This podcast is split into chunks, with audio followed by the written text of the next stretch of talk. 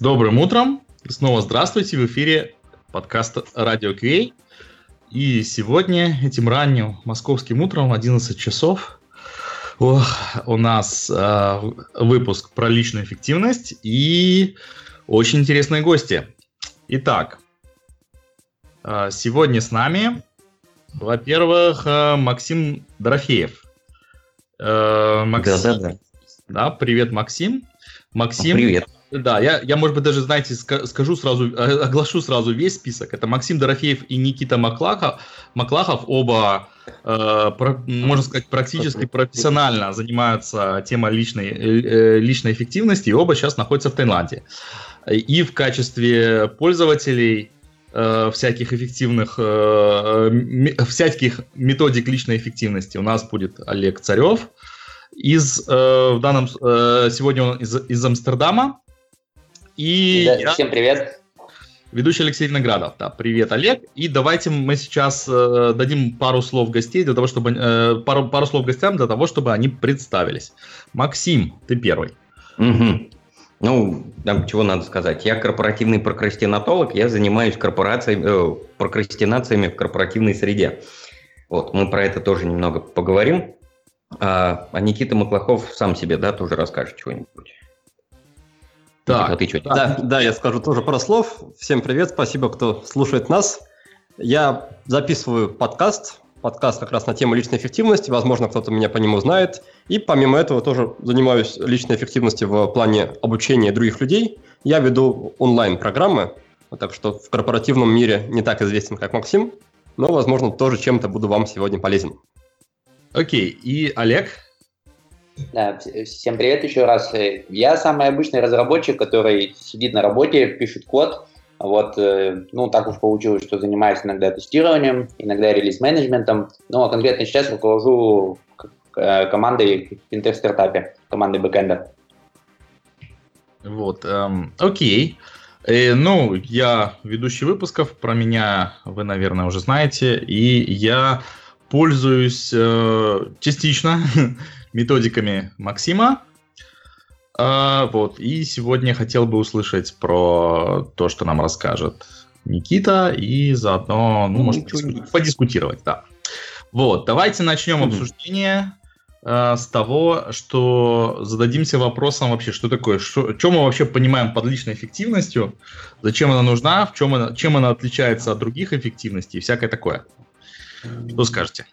Вот, ну, вообще, как тема такая, не знаю, изъезженная, словосочетание уже устоявшаяся личная эффективность, может быть, она уже и не передает весь тот смысл, который, ну, скажем, мне бы хотелось вкладывать в это дело, я выдумал новое направление, называется прокрастинатология. Это как раз, ну, прокрастинацию все знают, что это такое. Это вот странный непонятный эффект, а, когда вроде бы взрослый, логически, рационально мыслящий человек занимается какой-то фигней вместо того, чтобы делать то, что ему нужно. Ну, а потом испытывает ужасное угрызение совести и начинает смотреть статьи про то, как бороться с прокрастинацией в интернете, от этого он еще меньше уделяет и посвящает силы тому, чему он должен их посвящать. Вот я занимаюсь именно такой прокрастинатологией в этом ключе. Да, это тоже можно назвать личной эффективностью, потому как она помогает простому смертному человеку, который сидит на работе, а, работу там работает, брать и успевать больше, а при этом уставать меньше. И причем, когда я говорю успевать больше, здесь э, для людей, кто работает в корпоративном мире, потому что я с корпоративным миром очень тесно связан, я сам работал очень-очень-очень долго, и сейчас как раз работаю именно в основном с компаниями. А там а, надо понимать, что и сделать больше это не только для себя, для своего руководителя, для своего проекта, для компании, но еще иногда у людей бывает, ну, по идее, да, знаете, может быть, слышали, что иногда у людей бывает, как бы так сказать помягче, ну, личная жизнь, да, там зубки полечить, э, там побегать, в спортзал сходить. И очень часто, по крайней мере, в корпоративном мире э, люди этим пренебрегают, или даже не то, что пренебрегают, они жертвуют этим ради каких-то корпоративных успехов. И как раз вот одна из таких мощных направлений прокрастинатологии – это помогать вот этим людям. Потому что здесь скрыта такая стратегия, вин-вин стратегия. Все выиграли, типа, когда у тебя и зубки вылечены, и ты побегал с утра или вечером, то ты работаешь лучше, и радости у тебя больше. Вот. Да, от себя я добавлю, что, на мой взгляд, очень важно разделять понятие личной, о, да, личная эффективность и личная продуктивность, причем разделять не только их в плане определений, но и в плане действий. Потому что получается так, что когда люди поначитают книжек, начнут внедрять методики, обычно это приводит к тому, что они начинают работать или столько же, сколько и раньше, или даже больше. Да, но при этом они вроде как делают больше, больше работы и вроде как должны радоваться. Но факт в том, что э, результат получается тот же, что и раньше. Результат получается выгорание, разочарование в системах, в системах эффективности. И поэтому я рекомендую да, эффективность личную воспринимать именно в разрезе такого качества. То есть, когда мы говорим об эффективности, мы говорим о качестве, а продуктивность – это о количестве. Поэтому, когда человек осваивает э, личную эффективность, то, на мой взгляд, он должен прийти рано или поздно к тому, что он начнет делать меньше, чем делал раньше, но это будут более точные действия и те действия, которые приносят больший как раз результат, как сказал Максим, не только для него, но и для компании. И поэтому, да, в любом случае придется тут рассматривать вопрос приоритетов, там, ценностей и всякого такого. Под, подытожу так, как я это понял, то есть, в принципе, идея не, не, не в том, чтобы делать больше, потому что можно делать действительно больше и потом, э, типа, сдохнуть на работе, сгореть на работе, вот, а именно э, достигать э, действительно больших или лучших результатов, при этом меньше напрягаясь, меньше, меньше уставая. Правильно? Ну, да. Будем так. Опять же, там уставать тоже так нельзя однозначным образом сказать, что уставать плохо. Вот ага. ты пошел на тренировку, побегал, потягал тяжелые железки, ты устал. Неужели это плохо?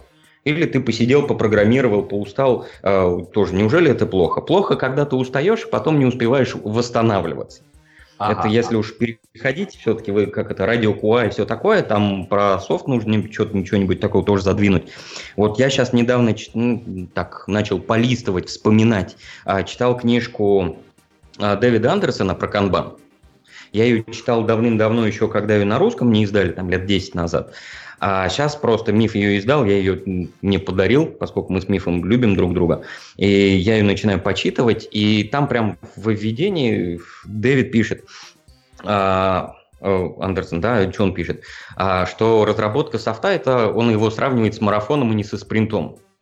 То, что вот если ты пустишь э, злобный бизнес, э, злобное менеджмент злобных владельцев команде разработки напрямую, они в каких-то таких своих сиюминутных порывах надают им кучу всего, а команда сама себя убьет, потому что она сама не умеет над собой дозировать усилия, вот. И через месяц все сдохнут, никто работать не будет, система будет кривая, косая, забагованная, ну и вы сами знаете, что происходит, да, потому что это как раз самый частый исход в корпоративном мире, к чему приводит такое вот э, пренебрежение долгосрочными какими-то ништяками в пользу сиюминутных потребностей.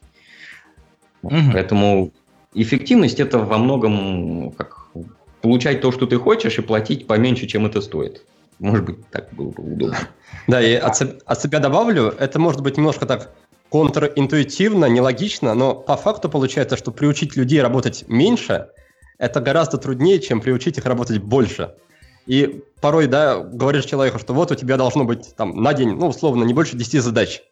И он сидит и не может, да, вычеркнуть что-то лишнее. У него там получается 20-30, и он все нужно, все важно, никак не могу вычеркнуть. И вот тут а, как раз и кроется часто очень проблема. При этом все равно максимум делает 5, да? Да, да вот, вот, но, но это что он пишет 20. Точное замечание, да, и тоже нужно понять, что количество тех задач, которые вы выполните за день, они очень мало зависят от того, сколько вы запланируете. Потому что есть какое-то число, которое вам комфортно делать. И больше вы все равно, скорее всего, не сделаете. Вы устанете, напряжете, забьете, и у вас будет от этого только, только чувство досады. Поэтому гораздо правильнее, гораздо логичнее найти вот этот комфортный объем для себя и не превышать его. Вот как раз это один из ключей таких. Угу. А, простите, можно... Да, можно, можно перебить сразу. Вот один вопрос есть, который я никак не могу понять. Вот очень mm-hmm. много было сказано слов про э, личную эффективность, больше успевать, меньше делать. Ну, сами по себе, как бы, ну, лозунги-то хорошие. А, я немножко не понял другого. А, никто не сказал про роль менеджера в проекте. То есть все выглядит так вот сейчас, вот как я могу судить, да, по словам, что вот сидят разработчики, каждый сам себе такой Рэмбо, который вот сам себе берет задачи, сам их делает – и сам достигает результатов. И вот сейчас идет обсуждение почему-то как э, выбрать э, правильные задачи, как правильно с ними работать. Но а где роль менеджера? Вот где роль э, лида команды, который смотрит на, на планы, выстраивает список работ, а, разда, раздает своим подчиненным определенные задачи, что вот сделай вот это, потом вот это. Вот, ну, почему эта роль вообще не упомянута? Не можешь же ну, ну, каждый быть менеджером. Начали. Может, еще, еще дойдем. А, ну, давай. Да, мы до менеджера а. еще вообще не дошли. Да, мы еще только на, начинаем разогреваться, по-моему, да, и эту тему э, как раз еще будет как минимум чуть-чуть попозже у нас, наверное, э, дискуссия про работу в команду, да. Я Нет, здесь можно, не... знаете, тоже да. что-нибудь такого рассказать, да, вот просто там а сейчас вот я понимаю, что, скорее всего, у Олега контекст такой вот, что а, разработка, agile, команда, пашем, пашем, пашем. А у нас он чуть более широкий, потому что за пределами этого пашем, пашем, пашем а, многим, как я уже говорил, сложно поверить, но есть еще огромный такой пласт жизни, ну или, по крайней мере, потенциал для огромного пласта жизни.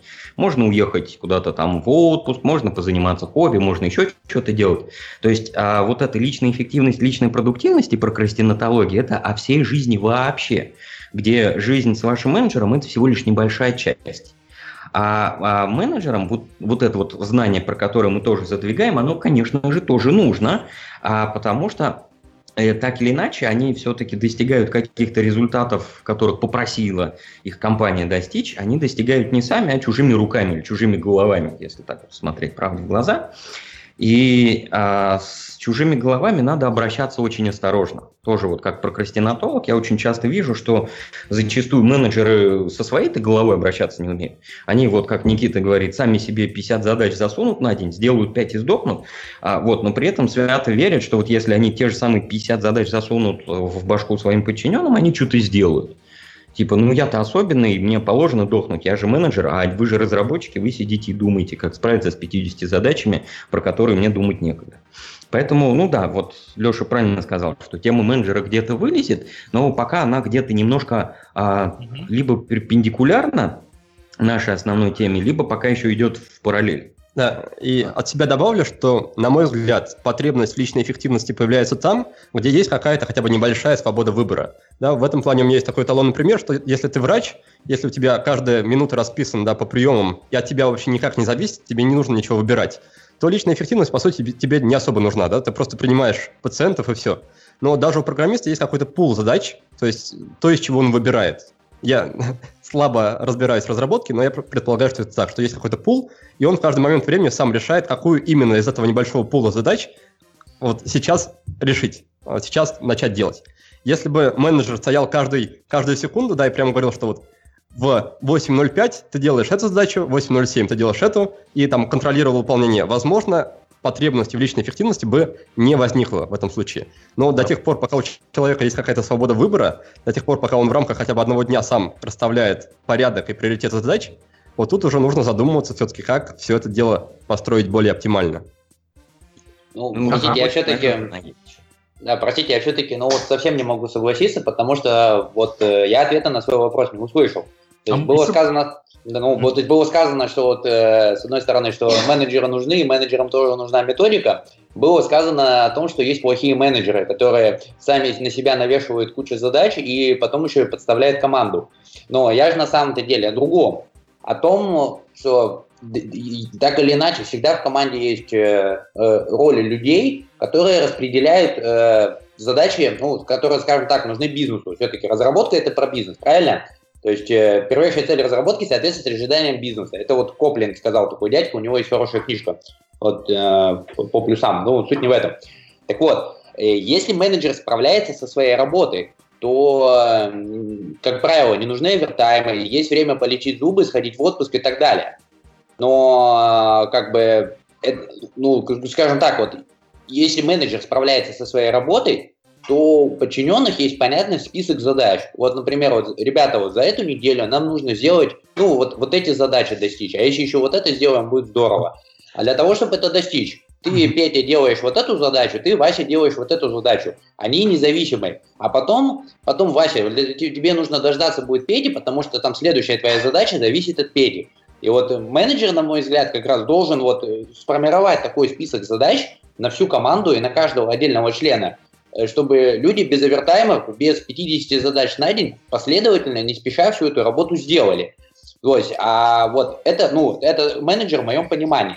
Но я ведь сейчас слышу нечто совершенно другое. Менеджеров нет, полная анархия, у тебя mm-hmm. есть список из 50 задач, и вот если ты эти 50 задач не раскидаешь, то тебе не будет времени сходить в отпуск и полечить зубы. Ну, страшилка такая. Но это же, ну, это же не, не так, в жизни так не бывает. Надо, надо сказать, что сейчас э, как бы все команды переходят на всякие скрамы и аджайлы, которых практически исключ... Э, как бы называется черным по белому написано, что менеджера нету. То есть, по сути дела, то, что ты сейчас рассказал... Роль менеджера сильно упрощена. Да, роль, роль менеджера изменилась. То есть, надо сказать, что вот именно в разработке, в э, программировании сейчас э, человека, который готовит списка задач для всех, их, его становится меньше, ну так, э, в, пере, в переносном да, смысле говоря. То есть есть проект. На, на мой взгляд, еще тут проблема в том, что Олег немножко упрощает самого человека. Он считает, что вот программист mm-hmm. это как аппарат, у него на выходе есть задачи, на, на входе есть задачи, на выходе результат. Но по факту, да, в голове у программиста творится тоже невообразимая какая-то штука, с которой как раз и разбирается личная эффективность, которая позволяет построить работу так, чтобы учитывать всю эту вот штуку, которая творится в голове. Окей. Давайте, Это... я все еще считаю, что эту тему мы все еще обсудим детально. А мы не дошли, да, мы к менеджерам не Помнишь, еще да. мы как раз договорились, что, скорее всего, после того, как э, Макс и Никита расскажут нам в общих чертах про э, их идеи, про их теории, про их методики. Вот. А сейчас я хотел бы э, то, что мы уже начали, и как раз немножко от, еще относящийся к тому, о чем говорит Олег, э, прояснить э, для себя и для наших слушателей – Э, ну вот я сформировал четыре группы, эм, э, четыре группы возможных занятий, как сказать, которые, на мой взгляд, очень сильно разные, получается. Допустим, первая семья, второе это хобби, то есть я, допустим, отпуск, э, отпуск бы тоже запихнул, например, в хобби. Да, то есть есть отпуск, ну, то есть отпуск, который в смысле, в смысле путешествий, да, некоторые в отпуске дома сидят и программируют, да, Олег? Вот, шучу. Вот, э, учеба, это тоже такая довольно специфическая задача, это какая, какая-то такая, рабо- ну, это с одной стороны работа, с другой стороны, которая тебе, ну, которую тебя не заставляют делать, ну, для нас, взрослых людей, в основном учеба это дело добровольное, вот, и, ну, по сути дела, сама работа. И вопрос ставится так, вот личная эффективность, как я вас э, понял, э, нужно рассматривать в контексте вообще всей жизни, да, э, то есть все эти четыре темы, э, у кого-то какая-то тема чуть больше, у кого-то, у кого-то чуть меньше, пересекаются, и вот как вы бы рекомендовали их э, в плане личной эффективности, как так сказать, перемешивать, то есть как... Э, э, да, составлять, ну, то есть, как бы методику вот просто на, э, на все без э, различий, там, семья, хобби, учеба, работа, или есть все-таки какие-то тонкости и рабочие задачи нужно ставить и выполнять по-другому, как, э, чем задачи, которые как-то привязаны к семье или к хобби? Э, можете ли Макс и Никита что-нибудь сказать на эту тему, что-нибудь такое конкретное. Оригинальное. Да, оригинальное. Вот. Что можем сказать оригинального? Я думаю, надо и вообще не говорить ничего особо конкретного, потому что здесь как все немножко не так, как, может быть, люди ожидают услышать. То есть не существует какого-то рецепта. Типа бери три задачи из работы, две задачи из личной жизни, э, расставляй как-нибудь приоритеты методом какого-нибудь гвоздя в заднице, и у тебя все получится. Нет, это полная фигня. И как надо делать правильно, не знает никто. Но есть определенные методы, есть определенные подходы, как саму, самому себе нащупать конкретно свой собственный стиль, свой собственный режим, что ли, жизни и работы. Но конкретных рецептов очень мало. Может быть, у Никиты есть какие-то рецепты, но вот... Ну, у меня есть такая общая концепция, которую я очень люблю, проповедую и придерживаюсь своей жизни, по крайней мере, стараюсь. Я называю ее концепцией целесообразного образа жизни. В чем суть? Суть в том, что мы выбираем какую-то сферу, которая в данный момент, в данный момент нашей жизни для нас наиболее важна и выдает нам обратно наибольшее количество энергии. Ну, условно можно назвать это призванием, да? Если мы считаем, что это работа, которую мы любим и хотим выстроить жизнь вокруг нее, пусть будет работа. Что мы делаем дальше? Мы берем остальные сферы жизни, личную жизнь, возможно, отношения, отдых, путешествия и так далее, и пытаемся сделать так, чтобы они не мешали вот этой центральной сфере, а наоборот дополняли и поддерживали ее. И чтобы сама эта центральная часть также поддерживала остальные сферы жизни. Ну, например, такой о, простейший пример, допустим, на, на Максиме, да? Вот у него есть тренинги, да? Допустим, это его работа, и они в центре этой концепции, его работа в центре концепции. Как можно сделать так, чтобы путешествие и личная жизнь семейная вписывалась в концепцию целесообразного образа жизни? Он, например, может брать семью с собой на тренинги, когда он ездит по городам, там с ними проводить время, он и путешествует, и работает, и проводит время с семьей. Вот это для меня пример такого целесообразного образа жизни. И, в общем-то, эту идею можно применить в различных ситуациях, в различных аспектах и практически ну, кому угодно. Да, не знаю, насколько я успел ее донести, потому что, в общем-то, идея, она, конечно, более глубокая немножко, но в, там, в разрезе двух минут. Угу. Ну, это, опять же, концепция. Это не какой-то да. конкретный пример или алгоритм действия. Думаю, что еще обсуждая методики, мы немножко поговорим. То есть у меня там были бы, возможно, конкретные вопросы. Вот стоит ли, э, допустим, если мы ведем, будем потом позже говорить о каких-то списках, да, стоит ли разделять рабочие списки от э, семейных, от хобби, от, список, от списка хобби, стоит ли э, вообще, э, то есть хорошая ли эта идея говорить, окей, мы личная эффективность, у нас, допустим, для нас работа это самое важное, и мы будем тогда особенно уделять внимание личной эффективности на работе и будем делать вот все так, как говорит э, Максим э, по работе. А остальное нам не так важно, поэтому мы будем делать как придется. Вот, типа, хорошая ли эта идея и э, вообще есть какие, то есть какие есть варианты. Но это, я думаю, мы чуть-чуть затронем после того, как э, сейчас у нас будет такая, наверное, основ, основная часть, когда я попрошу сначала, наверное, Максима, да, а потом Никиту э, Э, рассказать вкратце о своих методиках. Да? Про Максима я знаю, что Максим может двухчасовой вебинар забомбить на эту тему. Да? Я не ну, знаю. Да. Как, да, да. Наверное, постараемся, не знаю, минут за 10 как-то да. И. Э, возможно, даже мы будем перебивать и уточнять в процессе. Да? Концептуально-то оно все просто. На концептуальном уровне все просто. Вот, как транслировать это в образ жизни, вот это бесконечно тяжело. Концептуально вот тот подход, в который там, я сейчас проповедую, как он у меня выкристаллизовался, он звучит одним простым правилом. В любой непонятной ситуации надо думать. Вот, собственно, и все. И как только ты увидел какую-то непонятную ситуацию, например, там, в одном списке мне вести задачи или в двух, непонятно. Надо думать, потому что как это будет, ни, никто не знает. Это, опять же, такой вот идет рецепт, из, а, это как следствие или способ приспособиться к одному такому другому жизни полагающему или основополагающему принципу, как устроен весь мир. А весь мир тоже, вот в своем вебинаре я говорил, он устроен таким образом, что в нем не все везде и всегда, а кое-что иногда и местами. То есть каких-то таких абсолютных истин, их до такой степени пренебрежимо малое количество, что очень тяжело дать какой-то один рецепт на всех по радио такой, да, вот. Возьмите, запишите все свои задачи вот ровно в таком формате, пересматривайте их в 17.00 по московскому времени, и будет вам счастье. Вот. Таких рецептов их почти нет. И есть какие-то такие вот прям, ну, реально общие правила, ну, опять же, общие, они для большинства, но не для всех, опять же, применимы.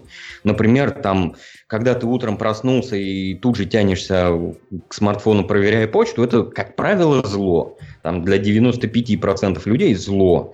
Э, включить уведомления на, точнее, не отключать уведомления на всякие там входящую почту, на сообщения в социалочках, это тоже, как правило, зло, но, опять же, иногда бывает исключение. Вот, и ровно как раз вот для этого, для того, чтобы работать с этими исключениями, нужно учиться в любой непонятной ситуации думать. А из этого, исходя, вот, вот дальше идет следующая неприятная вещь, которая лежит в основе джедайских техник, ну, то, что я там в книге описал, а, то, что а, для того, чтобы думать, сейчас у нас самолет улетит на материк, у нас здесь остров, и иногда на материк улетают самолеты. э, тебя сейчас попытаюсь дополнить, э, потому что как раз э, то из того, что ты тоже говоришь, мне часто приходится напоминать людям после того, как я там, например, свои доклады читаю, это про то, что если вы придумали э, из правила исключения, даже из своего, э, на своем личном опыте, mm-hmm. э, из этого не следует сделать вывод, что все правила можно выбросить. Да? Э, такое, да, да, почему-то довольно часто встречающаяся ситуация, когда люди, ну, как ты правило говоришь, э, э, вспоминают, окей, а у меня там был, э, там правило, ты говоришь, отключить напоминалки, а у меня был проект, когда я был врачом, э, и этого, как называется, службы спасения. Если бы я там бы отключил Э, напоминалки, да, то вообще было бы, ну, в смысле не напоминалки, а вот э, мгновенное сообщение об, како, об, како, об какой-то неприятности, то вообще все было бы совсем плохо. И сразу делают из этого вывод, значит, вся система э, плохая и не может работать. Вот, что не стоит делать из частных исключений выводы о том, что сама система не работает. Правильно? Ты такое говорил? Это как это? Ну, это было заблуждение рукожопа из какой-то моей лекции, там, 13-го, наверное, года на каком-то Agile Kitchen. Да, то, что вот мы очень часто попадаемся в эту ловушку, и очень часто как раз вот эти вот айтишно-манагерские срачики тоже из этого вылезают, когда кто-то начинает рассказывать, опять же, или на конференции, или в кулуарах про какую-нибудь интересную методику, тут находится тролль и говорит, да фигня ваш agile, попробуйте вы атомную станцию построить по agile а чувак говна сайты делает. Да, вот как ему, зачем ему методология для атомных станций? Да, там отдельный разговор, применимы эти agile для атомных станций или нет. Да, там мое мнение применимы, ну, бог с ним. Но конкретно для этого человека, который пилит вот эти говносайты, это вообще не важно. Но он бракует хорошую более-менее методологию только потому, что она в каком-то гипотетическим, вымышленном, в его похмельном уме фантазии, а вот в этом случае она почему-то, на его взгляд, дает сбой. Вот, и он бракует всю методику целиком. Да, конечно, такое бывает часто. Это вот а, одно из а, заблуждений рукожопа. Вот поэтому нам и надо думать в любой непонятной ситуации. Но вот ты уже, наверное, Леша, читал книжку, ну, ты и вебинары тоже смотрел, а, потому что вот звучит, опять же, все же просто концептуально, очень сложно это на практике применить, а, потому что думать в любой непонятной ситуации нам очень тяжело. Есть много всяких интересных исследований психологов, физиологов и прочих ребяток, которые говорят о том, что а, когда я думаю, я плачу за это какую-то цену. У меня есть в голове ресурс, определенного рода. Я его в книге называю мыслетопливом. Вот пока у меня есть это мыслетопливо, я умею думать. Как только оно у меня кончилось, а оно кончается буквально через полтора-два часа в сутки, как бы не было нам обидно осознавать это, все, я превращаюсь в обезьяну, которая работает так реактивно очень. Вот там прилетело уведомление, Ага, надо прочитать, срочно ответить. Там менеджер нафигачил какие-то планы, ну все, надо фигачить, обреченно, зубы потом в следующем году вылечу. Ну и к жене тоже в следующем году вовремя приду, она потерпит. Вот что там до конца года осталось, сейчас всего лишь же февраль. Вот, ну и все, вот в этом-то как раз и беда, то, что надо бы, казалось бы, в любой непонятной ситуации думать, непонятных ситуаций много, а думать мало. И нам надо экономить вот этот вот волшебный мыслительный ресурс, а благо дело мы его в большинстве случаев транжирим, выкидываем просто в помойку. Нам надо научиться перестать думать там, где думать не надо, и начать думать там, где думать надо. Как только мы здесь какой-то порядочек наводим, многие вещи встают на свои места и начинают играть такими совсем другими красками. Вот это вкратце такой мой подход. Вот. Да. Я тогда от себя тоже скажу. У меня будет, наверное, ответ из двух частей состоять. Первая часть – это то, что, на мой взгляд, нужно понять, что какая бы методика ни была прекрасная, прекрасных методик много, их нужно применять, причем применять на регулярной основе. А чтобы это случалось на регулярной основе, нужно все элементы методики внедрить на уровне привычки.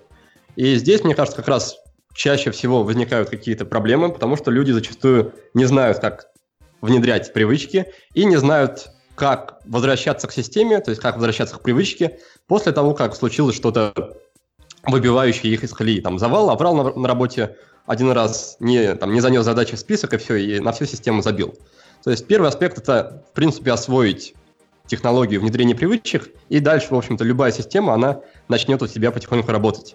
Ага. Вот если говорить о моей, в принципе, это э, вторая часть ответа. Если говорить о моей идее и подходе, то я очень люблю такую штуку, как нейрофизиология, то есть науку, которая изучает то, каким образом работает мозг. И моя идея в том, чтобы что все, что нужно сделать для эффективной работы, это выстроить свою работу так, как по умолчанию, как естественно работает наш мозг. Ну, я думаю, что Максим в этом плане согласен, потому что его идеи, в общем-то, мои идеи дублируют во многом его. Например, известно, что мозг не может работать непрерывно на протяжении 8 часов с одинаковой интенсивностью. У него происходят там, циклы, периоды активности и периоды спада активности. Поэтому разумно выстраивать работу точно так же. То есть не конкретно фигачить 8 часов подряд, а работать с, перерыв, а, с перерывами. В простонародье эта идея известна как методика помодора. То же самое касается, допустим, работы над э, важными задачами. У Максима это называется мысли топлива, да, и так или иначе это в науке тоже отражено, что у мозга есть какой-то ресурс, который заканчивается. Поэтому основную часть работы, которая требует как раз мыслительного топлива, мысли топлива, его, ее нужно делать тогда, когда мысли топлива еще есть. Логично, да? То есть чаще всего это будет по утрам или, ну, если вы там сова, возможно, вечером, да? Резюмируя, да, основная идея в том, чтобы выстроить свою, свою работу так, как это соответствует нашему естественному функционированию нашего мозга. И тогда все будет, в общем-то, просто. Так, так, так, так, так. У меня сразу, сразу есть много вопросов. Mm-hmm. Значит, давай по порядку. Допустим, начнем с того, ты сказал, работать так, как работает мозг. Э, можно в двух словах объяснить, как работает мозг? Да. Ну, я надеюсь, что ты пошутил, да? Потому что нет, ну, в двух словах нельзя. И, э, разумеется, да, разумеется, я не намеревался сейчас э, выдавать вам какие-то медицинские термины. Я просто говорю о общих каких-то паттернах, шаблонах, что вот есть mm-hmm. какие-то аспекты да, в его работе, в его функционировании, которые можно использовать для повышения своей личной эффективности. То есть Будь одно... то... Угу. Я это понял. Одно из них ты сказал, что э, мозг не может постоянно работать с одинаковой мощностью, поэтому нужно делать как э, типа сочетать по фазы активной работы с фазами отдыха. Это, это я правильно понял, да? Да, да. Второй Один... момент, допустим, то, то что называют... Просто, да, не обязательно с биохимическими термами, а просто какой-нибудь еще, еще один, наверняка не единственный. Да, я, я понял твой вопрос. Э, для примера, да, то, что называет Максим мыслетопливом, это базируется у нас в, по большей части в префронтальной коре. Это такая, такой участок мозга, который у нас развился не очень давно, сравнительно недавно, э, недавно и поскольку он самый молодой, он находится дальше всего от центра, и ему требуется больше всего энергии, больше всего э, крови, чтобы нормально работать. Поэтому, когда у мозга уже не хватает энергии, он в первую очередь отключает именно префронтальную кору. Она первая идет под удар. И поэтому э, как раз под вечер да, нам становится тяжелее думать и думают, в принципе, хуже. Да, если говорить термином Максима, это то, что называется «закончилось смысле топлива». То есть в этом плане просто объяснение с другой стороны немножко. Ага, то есть, э, я так, если, я, если я правильно понял, вторая идея это то, что когда человек просыпается, то у него мысль, этот бак с мыслетопливом полный, и к концу дня он расходуется, то есть так, чтобы мы не делили на вечер и не вечер, в, у, допустим, жаворонок и сов оно может быть несколько по-другому, да, то есть наоборот может просыпать жаворонок, э, вернее, наоборот, сова просыпается с пустым баком, потом он как-то накапливается, и к вечеру сова вся такая, ух, ну, способна... Это отдельная тема, да, потому что есть мнение, что сов вообще не существует, они просто люди, которые сбили свой естественный ритм. Ну, и думаю, оправдывают свое... Оправдывают свою лень, да. Сказать, что меня не существует, да? Ну, Окей. Здесь так это тоже очень обширная тема для дискуссии, потому что я вообще тоже вроде как считаю себя совой, но вот в какой-то момент тоже я приехал сюда, в Таиланд, и я синхронизовался с солнышком. А, то есть ты здесь, мы очень близки к экватору, здесь солнышко встает где-то в 6, может быть, пол шестого, и, и где-то уже там в пол восьмого оно ложится. И ты вот когда солнышком ложишься и солнышком встаешь, а весь день и физической силы, и башка варит. Все так было прекрасно, но по странному, не знаю почему, по странным причинам мне было тяжело там в следующий момент, когда в следующий раз, когда я приехал, опять же войти в этот режим. Войти в него тяжело, э, получается и не сразу, но вот когда ты входишь в этот поток, мне понравилось.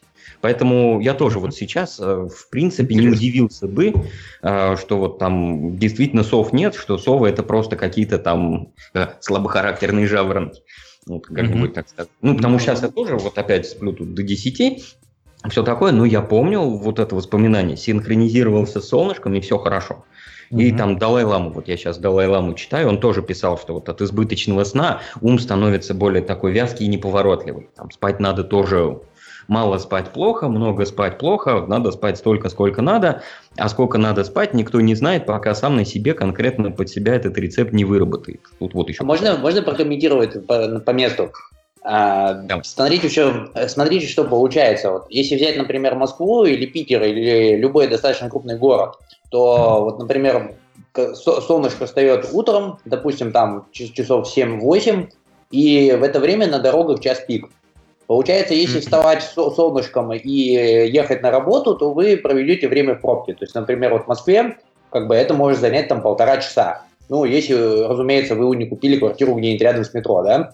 Вот. И э, получается, что все начинают работу в районе 12, потому что раньше бессмысленно на нее ехать. Ты будешь стоять в пробке вместо того, чтобы заниматься полезными делами. И получается, что поэтому у многих э, рабочий режим смещен там, э, ну, после 12. Вот. Если ну, это спрашиваешь... а как, а, тоже отдельная тема для дискуссий, потому что есть такая категория, тоже вот я помню, когда еще работал в компании, у меня была такая категория сотрудников, а, люди с детьми. Они волей-неволей приезжают на работу раньше, и вот э, мне так очень казалось грешным делом, что вот была категория, которая к полудню прибирается, приезжает на работу в 10 вечера, уходит, а есть вот там молодые мамы, молодые папы, которые своего чада в детский сад закинули, там в полвосьмого, ой, там, ну, в 8.30 ты чада засунул в детский сад, все, ты быстренько доезжаешь до офиса, ты приходишь, пока еще никто не пришел, вот основные эти раздолбаи, кто там мешает всем думать, не, не подтянулись. Быстренько до обеда делаешь все умно, и после обеда там встречи-встречи, и вовремя ушел с работы, и все прекрасно. Поэтому тоже, да, я бы не был, не был бы столь категоричен по поводу того, что там до 12 в Москве не имеет смысла приезжать в офис. А с солнышком синхронизироваться плохо, например, в Питере, да, потому что тебе придется тогда спать, я думаю, где-то с октября по март. Вот. Э, это будет чересчур. А там это просто здесь, рядом с экватором, солнышко очень хороший ориентир. Но вот, хотя, кстати, в Москве я не пробовал вот так же просыпаться в 6 утра. Может быть, и в Москве бы тоже было бы хорошо или плохо, не знаю. Вот здесь вот у меня еще нет своего мнения. Но, опять же, там у меня есть большие сомнения, что там до 12 плохо приезжать в офис. Да, ну, я да. бы поосторожнее тут. Угу. Ну, не, не то, что плохо, но, я так понимаю, есть чисто практические соображения. У меня, в принципе, точно так, в Германии тут тоже примерно то же самое. С утра пробки, поэтому я предпочитаю на работу в любом случае ездить после 10, когда пробки уходят, и просто, ну, ты в два раза быстрее попадаешь на работу на машине. И то же самое вечером. То есть не за 7 минут, а за, не за 15 минут, а за 7, да? Нет, ну, у меня разница между, допустим, 3 четверти часа и, соответственно, час, час 10, час 30. О. Это довольно, для меня довольно значительно в одну, в одну сторону. А в Москве, да. Да. да, я на эту тему тоже вставлю ремарку. Вот как раз этот момент, он вписывается хорошо в мою идею целесообразного образа жизни. Потому что если мы решаем, что работа для нас сейчас самое ключевое, в центре, то мы будем думать, как выстроить вокруг нее свою жизнь. И, возможно, мы придем к тому решению, что нам не нужно жить в Москве, потому что мы в Москве не можем вставать, нам долго ехать. И нам нужно переехать, например, в Сочи, условно, там работать удаленно. И не тратить на а, поездку там 2-4 часа в день. Это будет тоже элемент личной эффективности и как раз элемент моей вот этой концепции целесообразного образа, образа жизни. Угу. Я еще хотел пару просто личных замечаний про вот это вот э, жаворонок сова. Э, у меня, не знаю, годами уже проверял, есть такое странное свойство, я могу проснуться, в принципе, в 6 утра, пойти на работу, там, отработать. Естественно, я после таких дней устаю, и особенно, ну, личные тоже мои такие э, личные мироощущения, что когда я устал, а после хорошего, вкусного обеда или ужина, мне очень хочется спать.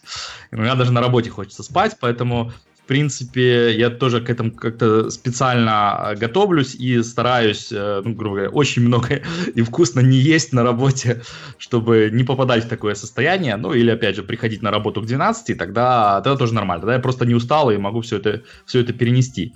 Вот. И такой интересный момент. Э, у меня есть такое время, ну, примерно между 9 вечера и 11 вечера, которое, неважно, как не хотелось спать до этого, то есть, допустим, там, часов 18, я еще могу, у меня глаза могут слепаться, и я практически падаю, э, э падаю от усталости.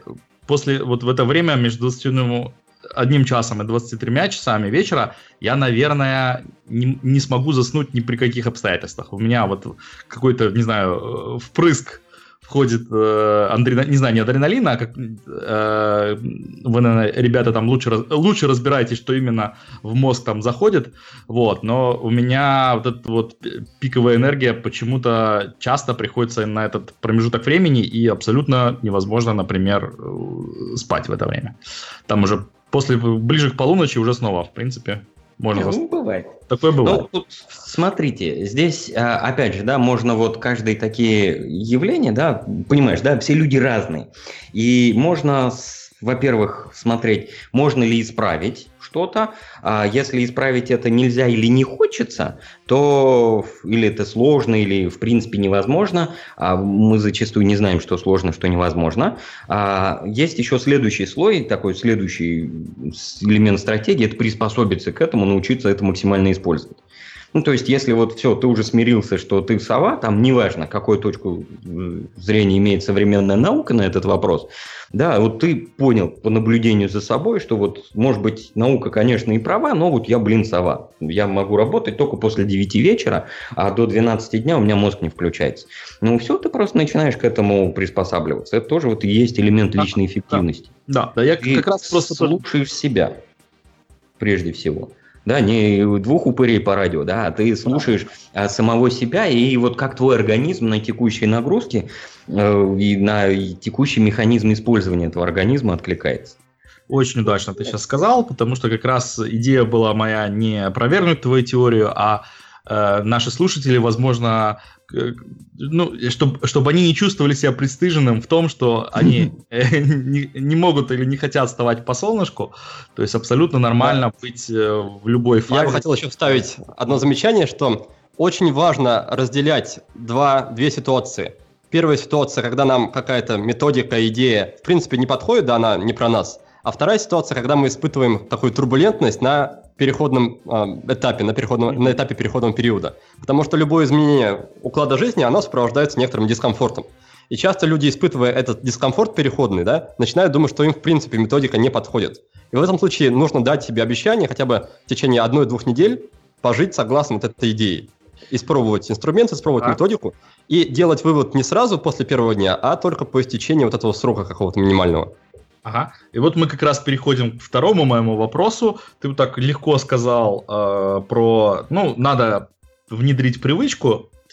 А, наверное, многие из вас знают про попытку внедрить привычку э, типа, ну, буду ходить в спортзал три раза в неделю. Да? О, да. И вот как бы там пару недель эта привычка пытается внедриться, а потом, ой-ой-ой.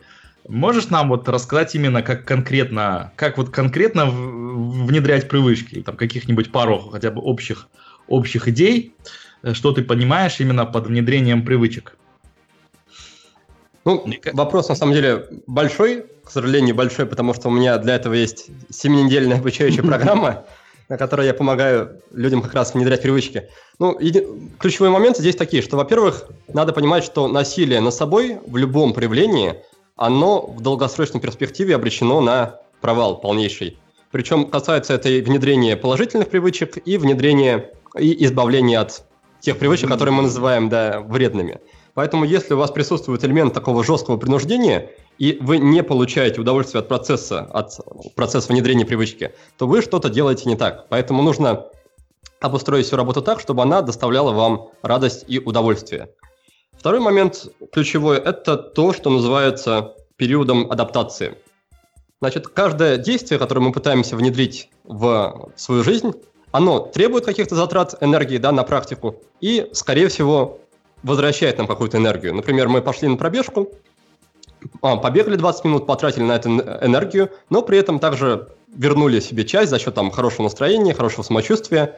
И очень важно, чтобы на начальном этапе внедрения привычки тот объем энергии, который мы тратим, он был сопоставим или даже был меньше с тем объемом энергии, который нам возвращается. То есть, если мы пойдем в первый же день бежать 10 километров, да, мы не почувствуем ничего хорошего после этого. Мы почувствуем только усталость и ненависть, да. Опять-таки, это силовой подход, который не работает. На следующий день мы проснемся без сил, без желания бегать. С другой стороны, если мы пойдем просто выйдем на улицу, посмотрим, какое солнышко, прекрасная, какая прекрасная погода, сразу зайдем обратно, да, и на этом закончится наша пробежка первая. Вот здесь как раз та ситуация, когда затраты энергии, они меньше, чем отдача от этой практики. Поэтому следует учитывать вот эту вот штуку. И на уровне как раз мозга, да, если уж пытаюсь сегодня оперировать такими терминами, терминами, здесь происходит то, что называется дофаминовое закрепление. Дофамин – это нейромедиатор, который, среди прочего, отвечает за, как раз за обучение. И он видит, что если та, то действие, которое мы предприняли, оно нам выдало какую-то энергию, да, то есть мы получили энергии больше, чем потратили, он помечает, дофамин помечает у нас в голове это действие как желательное. И в следующий раз, когда у нас будет возможность это действие выполнить, нам мозг выдаст дополнительную энергию. Да? В простонародье это называется мотивация. У нас появится мотивация это сделать повторно. Вот вкратце, да, такие базовые, самые ага. основные идеи, которые уже можно, наверное, будет применить кому-то. Я бы очень нашего... хотел посмотреть, я бы очень хотел посмотреть, как таким образом человек освоит мат-анализ или мат-статистику. Правда, интересно было бы. А смотри, никто... Не привычка. Да, не, ну, прежде всего, никто не говорит, что нужно все время выходить на улицу и заходить сразу обратно. То есть, разумеется, мы со временем повышаем сложность привычки, потому что наш организм также подстраивается, да, он обучается. Поэтому в первый день мы просто берем книжку в руки, нюхаем ее, смотрим на обложку, крутая книга, положили обратно. Второй день прочли авторов, положили обратно снова. Третий день прочли одну страницу, положили обратно. И со временем мы приучаем себя к тому, что каждый день посвящаем изучению мат-анализа, например, там, по полчаса в день, и это уже будет нам не в напряг. Да, и а через месяц понимать, нас что... отчислили. А через месяц ну, нас отчислили, если мы до сих пор книжку не открыли за первую неделю. Все, и не прошли первую главу. Не, не должны получать диплом о высшем образовании. Не смог себя раньше заставить. Все. Как система фильтрует э, лентяев, ну что делать, либо удачливо, либо отфильтровывает чрезмерно удачливо, который, у меня просто тоже вот на курсе был человек, а, он проучился все пять курсов, я на физфаке, он МГУ учился, вот, и он не знал, что такое интеграл, и тем не менее успешно выпустился.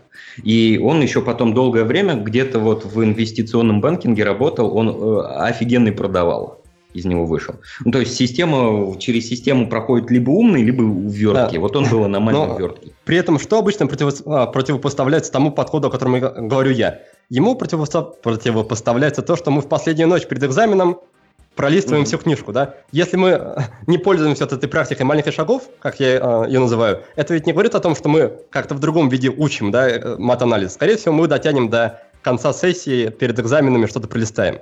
Так вот, вот эта практика маленьких шагов, она в 99.99% ситуаций работает гораздо лучше. Угу. Окей, спасибо. И последний пункт, э, который я записал, э, даже скорее просто уточнение. Ты упомянул технику помодора. Э, для слушателей просто давай немножко уточним. Я могу даже сам, наверное, начать рассказывать, что эта техника помодора это такой будильник, как бы синоним это кухонный будильник, наверное, да, э, в форме помидорчика, на котором устанавливается время, и он начинает через прошествие этого времени начинает э, э, звенеть. А еще в процессе того, как время идет, он еще тикает. Я не знаю, это специальная фича или нет, но мне кажется, немножко да, он тебе намекает о том, что вот-вот твое время идет, работай, работай. Так, тик-тик-тик-тик. Вот. И, по-моему, стандартный цикл э, методики Помодоро это 20 минут работы, 5 минут паузы, да? 25 минут работы, 5 минут паузы, но опять-таки надо понимать, что все люди разные, мы это уже да. обговорили, поэтому можно очень много параметров даже в рамках этой маленькой методики, маленькой методики менять. Можно менять таймер, на котором мы работаем, можно пользоваться не кухонным таймером, а программным, там, программкой, да. Можно пользоваться песочными часами. Помимо этого можно менять промежутки времени. Работать не 25 минут, а 50 или 15. Смысл в том, что просто основная идея, да, это прерывать работу через какое-то время и давать себе время на переключение и восстановление. И дальше после этого мы начинаем подбирать удобные для нас периоды. Вот я сейчас экспериментально для себя понял, что мне удобнее всего 35 минут работать, и после этого я 15 минут занимаюсь какими-то привычками как раз, внедряю, там, не знаю, занимаюсь жонглированием, читаю, что угодно. Это как раз время, когда, которое я выделяю на какие-то свои дела, на свои практики. И получается, что в течение дня у меня есть много таких непрерывных промежутков по 35 минут, в течение которых я работаю, и также много очень времени, которое можно посвятить своим делам. И опять-таки, да, возвращаясь к возражению Олега, здесь тоже можно сказать, что ну так получается, что полдня не работаешь. Но по факту те полдня, которые ты все-таки работаешь, они получаются гораздо глубже и гораздо продуктивнее, чем в обычном режиме. Ага. А я хотел сказать, что полдня не работаешь, да? Здесь просто это вот, ну, типичное менеджерское заблуждение, что интенсивность и результативность работы коррелируют с э, часами. Что в корне немножко, вот я считаю, неправильно. Все-таки, я думаю, каждый из вас прекрасно знает вот эти все моменты, так можно заодно переложить мостик на командную эффективность, что а, вот наша производительность, если ее рассматривать как единицу производимого результата в единицу времени, она флуктуирует на порядке, на, может, на два порядка. То есть иногда я сижу над задачей, туплю три часа не могу делать, а потом такую же задачу где-то в следующий раз или там в предыдущий раз, неважно, да, я ее делаю за 10 минут. Там 10 минут и 3 часа, разница офигенная. Или, я думаю, тоже вот там программисты, многие, да и у меня тоже в карьере было неоднократно такие ситуации, когда вот там есть команда замечательная, все используют крас... прекрасные эти паттерны, хренопаттерны проектирования, все, все прям по учебникам, всю вот эту вот банду трех или четырех, кого там перечитали, вы выбили себе татуировки на гениталиях, начинают это все дело в систему транслировать, вот, и, и пашут полгода. И нифига не получается. А потом вот два человека в конце концов психанули, остались на выходные спицы и все сделали. И оно фигаки работает. Вот не знаю, такие вещи у вас бывали? Потому что вот у меня было неоднократно, ну, как пару раз такая штука была. Один раз даже там вот относительно недавно, когда вот реально взяли за три дня, сделали то, что там команда чесала яйца полгода. Ну вот, Зато со всеми прекрасными паттернами проектирования, со всеми прекрасными управленческими практиками, вот, ага. бывает же такая вещь. У меня из, из, опыта, из опыта было, что не давали, что очень хотелось, вот, что видно было, что команда, ну, просто, э, вот, э, ну, не справляется, вот, и было предложение, давайте э, э, э, сделаем, попробуем по-другому, но часто менеджеры боялись, наверное, за свою, за свою задницу, э, Потому что если э, ты э, как бы каким-то образом продемонстрируешь, что небольшая команда mm-hmm. квалифицированных специалистов может сделать то, что э, там стандартный процесс три месяца, полгода так и не мог закончить, то будут, возможно, вопросы к менеджеру, что он делал все это время, почему он э, не, не проследил того момента, когда работа стала неэффективной. Поэтому многие менеджеры, из, по, по-моему, из страха оставляют все как есть, чтобы не было возможности сравнить, чтобы можно было сказать, ну, да, код был сложный, постоянно менял свои требования заказчик, вот поэтому, естественно, ничего не получилось. Ну да, да, да, да. Обвинить сначала обвиняем заказчика, если это не канает, тогда обвиняем команду. Ну, а потом уже вот. думаем, как обвинить, не знаю, политику, Путина или еще что-нибудь такое. Вот. Да. И это да, стандартная схема. Это один из аспектов. Но вообще большинству людей действительно тяжело что-либо менять, просто потому что, ну, давайте смотреть правде в глаза, мы ленивые жопы. Вот, и то, что Никита говорит, там любую привычку, когда ты внедряешь, идет вот этот период турбулентности, все тяжело сначала. И зачастую мы просто ведем себя э, таким образом, чтобы идти по пути наименьшего сопротивления. Особенно, когда у нас мысли топлива нет, мы его не высыпаемся, не доедаем или переедаем, просыпаемся уже с пустым бачком мысли топлива, нам думать нечем. Конечно, мы потом в работе, приходя в таком состоянии, что мы не способны принимать никаких взвешенных решений, мы в итоге идем по этому пути наименьшего сопротивления, а этот путь не менять ничего. Ну или вот принять то решение, для которого нужно думать как можно меньше. Ничего не менять, хорошее решение, думать ничего не надо. Вот. Это наоборот, чтобы поменять, надо думать, что-то взвешивать. Фу, какая нафиг разница. Это тяжелый ага. против. Uh, давайте я еще, поп- э, еще хочу попросить uh, Макса. Макс в своих лекциях особенно часто упоминает обезьянку сиюминутного удовольствия, злой дедлайн и таракана в голове. Мне кажется, О, обезьянка это у Тима Урбана, да. Я так люблю Тима Урбана за эту его аналогию. Обезьянка сиюминутного удовольствия, да. Мне кажется, будет, э, будет э, слушателям полезно и интересно, если ты такие, ну, тоже э, кратенько рас, расскажешь про эту концепцию для тех, кто не смотрел твои видео.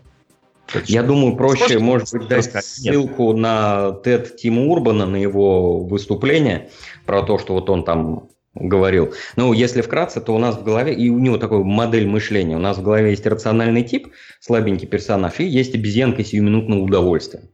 И обезьянка сиюминутного удовольствия большую часть времени рулит нами как человеком. Вот. Но вообще там Тимурбан, как это, как в анекдоте, да, в стихах это звучит намного смешнее. Лучше вот э, дать ссылочку на Тимурбана и посмотреть его выступление на TED.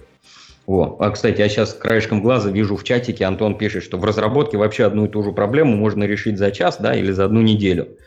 Вот. Поэтому в этих условиях все помидоры просто хлебание воды из наперстков. Ну, как мысль уловил правильно, а может быть, как это вывод сделал немножечко не до конца. Э, тот вот, в котором мы подталкивали. То есть смысл ровно в этом, что наша продуктивность очень сильно флуктуирует и очень слабо коррелирует именно с физическим временем. А она больше всего коррелирует с состоянием, в котором мы работаем. Насколько мы способны сконцентрироваться, насколько мы способны подумать и насколько там нам вообще дают мыслить. А вот как раз для этого, для входа в нужное состояние, все эти помидоры очень-очень нужны.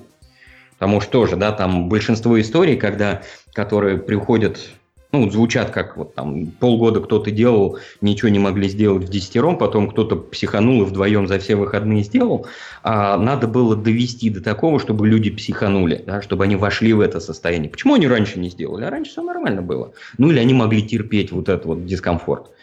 Но как только вот там их через, не знаю, ненависть, через всякие неприятные вещи, эмоции вытащили в это в продуктивное состояние, они психанули и сделали. А есть способ, как вот примерно так же продуктивненько нафигачить, но без э, негативных эмоций. Ага. Вот. Окей, и, кстати, помидор это один из таких вот способов как можно вот, ну, там не такой мощный приход поначалу приходит, как вот от ненависти из разряда «достали вы все меня рукожопые», да, но тем не менее это такой очень хороший рецептик. Он помогает добавить себе буста, добавить сконцентрироваться, но вот без негативных эмоций. Потому ага. что потом все-таки там, отходняк будет ага. с негативом. Да, вот. вот. И сейчас мы подходим как раз к тому, с чему Олег начинал. Э, давайте поговорим о, конкретно, наверное, сейчас о той части, которая связана с работой для большинства из нас, да, Олег, про работу в команде, про конкретные э, возможности и проблемы, которые встречаются э, при использовании этих методик. Вот. Олег, я даже не знаю, э, мне кажется, что ты э, в начале выпуска только частично обрисовал э, твои идеи. Хочешь Ой, ты сейчас... Э... Ну, я даже не обрисовал на самом деле. А, смотрите, какое дело. Я вот сейчас сижу, слушаю слушаю, что говорит Максим и Никита. Это очень хорошие, правильные слова в целом. Вот. И с одной стороны. И, Но есть, ну, Угу. С другой стороны, мне хочется поспорить. Нет, не то, что поспорить, а понимаете, тут поспорить невозможно, потому что, как бы, ну, в общем случае, это тезисы за все хорошее против всего плохого, как бы, да. Здесь невозможно спорить, я могу только согласиться. Вот, но давайте посмотрим на ситуацию немножко с другой стороны. А, ну, у меня так сложилась карьера, что я несколько лет работал на удаленной работе. Причем не просто на удаленке, а в консалтинге. То есть прямое общение с клиентами, с заказчиками, и ты полностью сам всем управляешь. То есть нет, mm-hmm. менеджер, нет менеджера, на тебя упала задача, у тебя есть полчаса, за полчаса тебе нужно отреагировать, ну, это конкретно консалтинг был в MySQL. Э, то есть либо тебе нужно срочно исправить проблему, либо тебе нужно дать какие-то там сроки, оценку, что вот я изучаю проблему 10 часов, и через 10 часов я дам вам свой вердикт. Проходит рабочий день, заказчик спрашивает, как бы, что, что ты можешь сказать. И дальше тебе нужно сказать, например, я эту задачу сделаю через 3 дня. И если ты ее не сделал через 3 дня, то ты сидишь и доделаешь ее на выходных. но это такой очень экстремальный был опыт. Я больше так работать не хочу, но тем не менее. Там был ряд интересных наблюдений. Это вот с одной стороны. А с другой стороны, сейчас я работаю в очень такой, во-первых, сильной команде, во-вторых, сильно проинтегрированной. То есть э, мы много друг с другом общаемся. И э, вот в целом и Максим, и Никита говорят правильные вещи, но они упускают очень важную часть, которая называется среда. Можно пытаться там себя оптимизировать, там работать утром, а не вечером. Можно применять помодоро для того, чтобы как бы больше успевать. Но почему-то не были сказаны самые важные слова. А в каком направлении мы, собственно говоря, идем? Ну, то есть, вот у нас есть проект.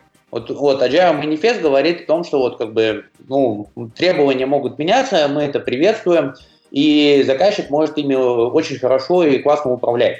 Это все так. Но все-таки, а, а куда мы идем? Вот э, я, например, вот там беру Помодоро, по технике Помодоро делаю очень классный, клевый фреймворк. А нужен он вообще в моей работе или нет? Или, может быть, вот что именно нужно для того, чтобы проект завершить срок, для того, чтобы не было овертайма? И если вот задать такие вопросы, то э, тут стоит вопрос не личной эффективности, а эффективности среды, в которой мы работаем. Ну, то есть, э, насколько команда успешно достигает либо не достигает цели. И здесь вот э, сразу возникает вопрос, как бы, а кто требованиями управляет? Вот, например, вот нам нужно что-то сделать, вот в проекте, да? Кто будет, ну, вот кто решает, что важно, что не важно, с одной стороны.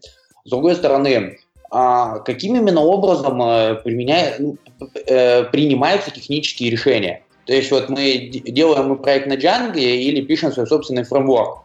И, ну и, наконец, как бы, вот, а, а что команда у нас, вообще говоря, умеет? Ведь все люди разные, как бы, да? Вот мы можем принести классные методики, и вот тут, Максим, немножко вот, не то, что даже камень твой огород, да, но у меня вот есть пример. А, есть там целая команда, которая прошла твой тренинг, как бы ты их обучал. И я заметил очень такую забавную вещь. То есть раньше было как? Ребята сидят и делают, у них там большой технический долг, куча проблем, и в целом ты приходишь им говоришь, как бы, ребята, а вот вы здесь делаете, ну не то, что неправильно, да, но вот оно не работает. Вот это надо исправить. Ну и дискуссия там длилась там, обычно 10-15 минут, потом мы приходили к соглашению, и все проходило. А вот после тренинга ребята поменялись очень интересным образом. А, вот э, начинаешь с ними беседовать, у вас есть проблема. Они такие говорят, а этого нет э, в текущей итерации. Он говорит, ну как, ребята, вот вы сейчас выкатили на продакшн, у вас там баг, у вас не работает. Говорит, этого нет в этой итерации, мы это исправим потом. Как бы. И вот приходится тратить время и объяснять, что, ребята, вот, ну, Agile Manifest говорит о том, что как бы не нужно менять скоп итерации, да, ну что делать с багами. Ну, и весь мой спич сводится к одной очень простой штуке. Э, если у нас в команде нету выделенных ролей а, проектного управления, ну, то есть, скажем так, вот человека, который говорит, что вот эту фичу мы делаем, потому что она важна, вот эту фичу мы не делаем, то у нас будет бардак. Если у нас нету сильных технических специалистов, которые отсекают заведомо неэффективные пути решения, то будет бардак. Если Э, не будет э, технических инструментов для решения проблем, таких как регрессионные тесты, быстрый REPL цикл, ну, read, evaluate, э, print, print loop, когда мы... Ну, да, да, то есть вот если всего этого нет, то вы можете бесконечно оптимизировать свою личную эффективность, вы можете там вставать вовремя, применять, там, применять помодоро, ни на что не отвлекаться, эффективно обучаться, но если в целом в команде бардак, то это все как бы абсолютно бесполезно. Вот, ну, этот момент не был обсужден. Это, это как раз вот следующий слой, да, следующий слой вопросов. А, как вот если мы переходим от а, эффективного и продуктивного индивидуума к продуктивной команде, должны ли в продуктивной команде быть все продуктивны? Конечно же нет. А, и опять же, да, ну Конечно, хорошо, когда кто-то вот принимает решение, куда команде идти. Но если даже есть замечательная роль менеджера, замечательная роль там продукт-менеджера, все они выполняют свои функции прям вот вовремя и без всяких запинок, это же ничего не гарантирует, да, что что-то будет сделано. Потому что в большинстве случаев, вот, ну, самый частый такой дефект который бывает у разработчиков, там в работу пускается какая-то недодуманная фича, немножечко недопланированная, такая большая, ну, на две недели, типа, мы как-нибудь разберемся, и чувак перед тем, как перейти, начать ее делать, он сначала там три дня первый прокрастинирует, второй день там или четвертый, пятый почитает хабра-хабр, ну, тоже, да, под видом, типа, я изучаю метод подхода, а потом вот придет панический монстр, или как вот это, самый лучший источник вдохновения – это паника последней минуты. Да, вот э, тут прибегает менеджер со страшным лицом дедлайна, и тут, тут же разработчик фокусируется и делает все там в ночь с пятницы на понедельник. А, Максим, можно есть... я немножко прерву, вот все-таки уточню. А как так получается, что менеджер пришел только через неделю? А как же вот эти ежедневные митинги, когда мы говорим, что было сделано за предыдущий день? Ну, это а где хорошо, же... если они есть, да. Нет, ну, ну а, как, а как без них? А вот как можно говорить про, например, там те же самые agile методики, если нету ежедневного синка, как минимум? То есть, ну, я, я, я со своей командой синкуюсь утром и, и вечером. То есть, Но это не всегда помогает, я скажу. Не, э, там, Нет, это помогает всегда, в том-то и дело. Это помогает вот всегда. Эти, Agile практики, они как раз а, часть, некоторые такие а, задачи и дырки на уровне личной эффективности, они вытаскивают наружу. Конечно, вот этот вот ежедневный синк хорошо. Когда ты видишь берндаун, и ты видишь, что он падает, ну и движется как-то равномерно, это хорошо, конечно. Это вот как раз есть те моменты личной эффективности, которые а, вот этими инструментами мы можем более-менее заткнуть дырки, если у человека, у него конкретно что-то не так. То есть он по-прежнему может прокрастинировать э, ремонт на кухне, изучение английского и лечение зубов, но, по крайней мере, на работе он начнет более-менее продуктивно работать. А, да, да. Причем здесь, да, простите, а при чем здесь все-таки именно личная эффективность? Ну, давай вот рассмотрим твой пример, что вот э, э, какую-то недодуманную бизнес-фичу выпустили команде разработчиков, да? Mm-hmm. Вот, в, вот в этом примере, вот уже в одной вот этой фразе я вижу там сразу несколько ошибок. А, во-первых, вот э, фича была, выпускается в команду, в разработку. А кто и проводил ее приемку от продуктологов? Вот продуктологи это, взяли... Сейчас мы будем разбирать, почему это плохо, или... Ну, давай с другой стороны. Такое бывает или не бывает в твоем мире? А, разумеется, это бывает. Только ответ, э, только решение этой проблемы, она лежит далеко не, ну, совсем не в области личной эффективности. Неважно, насколько, человек, насколько быстро бегает, бегают отдельные члены команды, если они бегают по кругу. Конечно. А теперь, внимание, вопрос, да, вот смотри. Да, а, ну, такое бывает в нашем мире, что вот кто-то не додумал, запустил что-то куда-то и пошло-поехало. Да, то есть концептуально мы знаем, как все должно работать, мы умеем там цитировать Agile манифест, там Кена Фабера тоже. Макс, извини, но здесь я прям вот, вот я прям кардинально не согласен. Вот ты говоришь, Зачем? такое бывает. Вот э, бывает такое, что недодуманные фичи уходят в разработку. Вот в этом месте, в этом месте можно остановиться как бы и дальше не идти, потому что если недодуманная фича ушла в разработку, значит мы уже что-то делаем не так. И как да. и, и самая звездная команда эту фичу завалит. То есть, как бы, mm-hmm. вот здесь, здесь сразу начинается вот Понятно. момент управления требованиями. Вот кто тот человек, который одной стороной как бы, ну, находится в технике по большей части, а с другой стороны работает с бизнес-требованиями, который, во-первых, э, принял непроработанную фичу, во-вторых, выкатил estimate в две недели. Откуда он взял две недели? С потолка? Если фича не додумана, ее нужно садиться и додумывать. И очень может быть, что через, э, там, грубо говоря, вот этот человек потратит один день на проработку этой фичи, и выяснить там интересные вещи. Например, продуктологи не представляют технические возможности проекта и команды. Что вот если они просят такие фичи, значит они просто не знают, что мы можем, что мы не можем. С одной стороны. С другой стороны, а, как можно фичу оценить, если мы не подумали о том, как мы ее будем делать? Вот откуда взялись две недели? Ну и, наконец, как бы, вот когда вот такая плохая фича упала на команду технической разработки, это значит, что тот технарик, который отвечает за э, разработку этой фичи, он сделал где-то ошибку. Как он мог ее принять в разработку, если ее непонятно, как делать? Можно я расскажу картину, как, какой она представляется мне, вот с тем, что Олег Давай. сейчас приводит пример. Э, мне кажется, мы сейчас немножко мешаем вещи, и э, значит, то, о чем мы сегодня сфокусированно обсуждаем, это личная эффективность, а Олег, ты рассказываешь про успеш, ну, по сути дела, про результативность, про успех э, какого-то проекта. Мне кажется, что успех какого-то проекта это как бы произведение Декарта, личной эффективности на разумность, ну, как бы про то, что ты говоришь, на разумность э, менеджеров, на разумность э, э, составителей требований, да, то есть, грубо говоря, если вся команда а, идеально лично эффективна, но менеджеры сказали им пилить mm-hmm. фичу, которая никому нахрен не нужна, то, естественно, ничего не получится. Опять же, если наоборот, э, менеджеры все точно отлично знают, требования идеально подобраны, но каждый э, член команды смотрит э, котиков на Фейсбуке 95% рабочего времени, то тоже ничего не получится. Ну, да? я не совсем об Идеальный я... процесс получится только если, если Давай и то, и. Давай, да, можно. давайте, можно я вас перебью, да, можно, нужно. скажу, ставлю слово и, наверное, перейдем к следующему вопросу тогда, если есть смысл.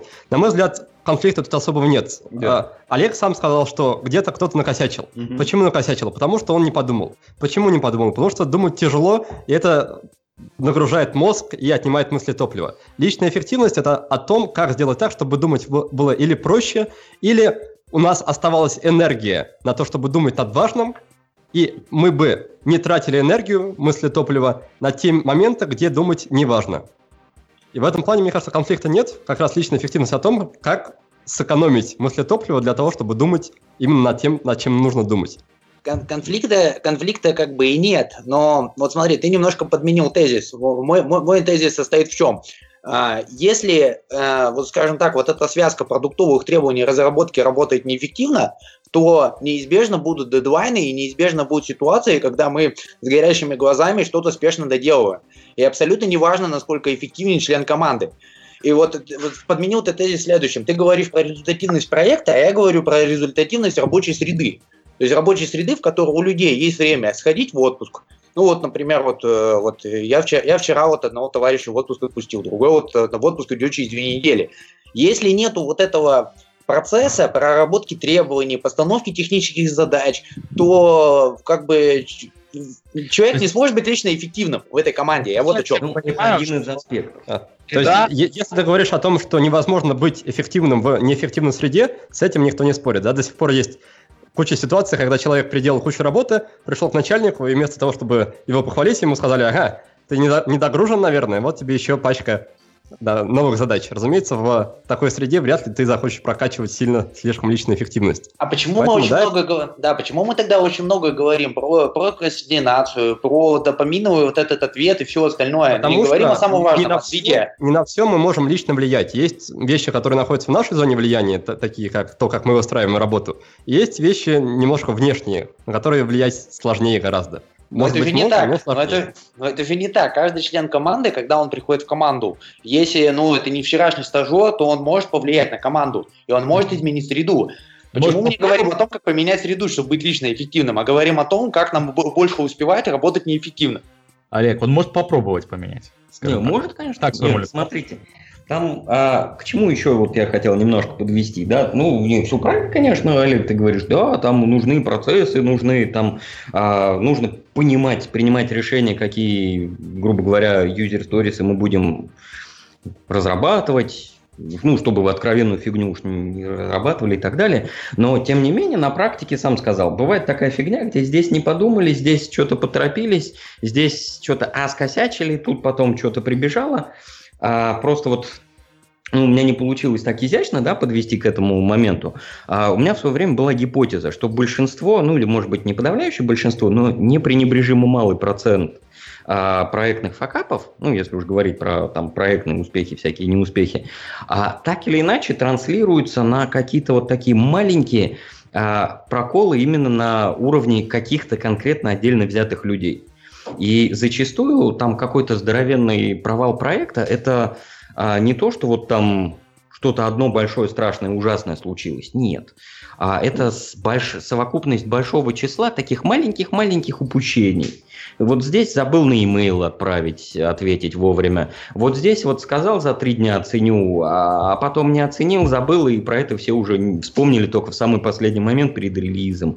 Ну вот какие-то вот такие маленькие-маленькие продолбики, когда они объединяются в один большой ком, они берут и всех и убивают сразу. Вот. А вот а, не допускать вот эти маленькие продолбики – это один из аспектов той же самой прокрастинатологии и личной эффективности. А так? Я, ну, да, я извиняюсь, что снова беру слово, но вот можно тут немножко все-таки перехвачу инициативу. Вот э, э, мелкие э, ошибки, конечно, бывают. И эффективность среды проверяется тем, как э, она работает с ошибками. То есть неважно, сколько мы делаем ошибок, вопрос в том, учимся мы на их примере и повторяем ли мы их. И вот в этом смысле э, Почему я говорю про выделенную роль продуктового менеджера и выделенную роль лида разработки? Менеджер отвечает за то, что продуктовый менеджер отвечает за то, чтобы требования были хорошие, а элит разработки за то, чтобы а, у нас технический проект был адекватен. И тут возникает очень интересный момент. А, люди на этих позициях не имеют права, они не имеют права вот а, такие ошибки делать. Если человек постоянно, там, менеджер, например, там, или тимлид, а, забывает спросить, или не калибрует э, оценки членов команды на реальность. То есть, например, вот этот человек стабильно промахивается в два раза всегда.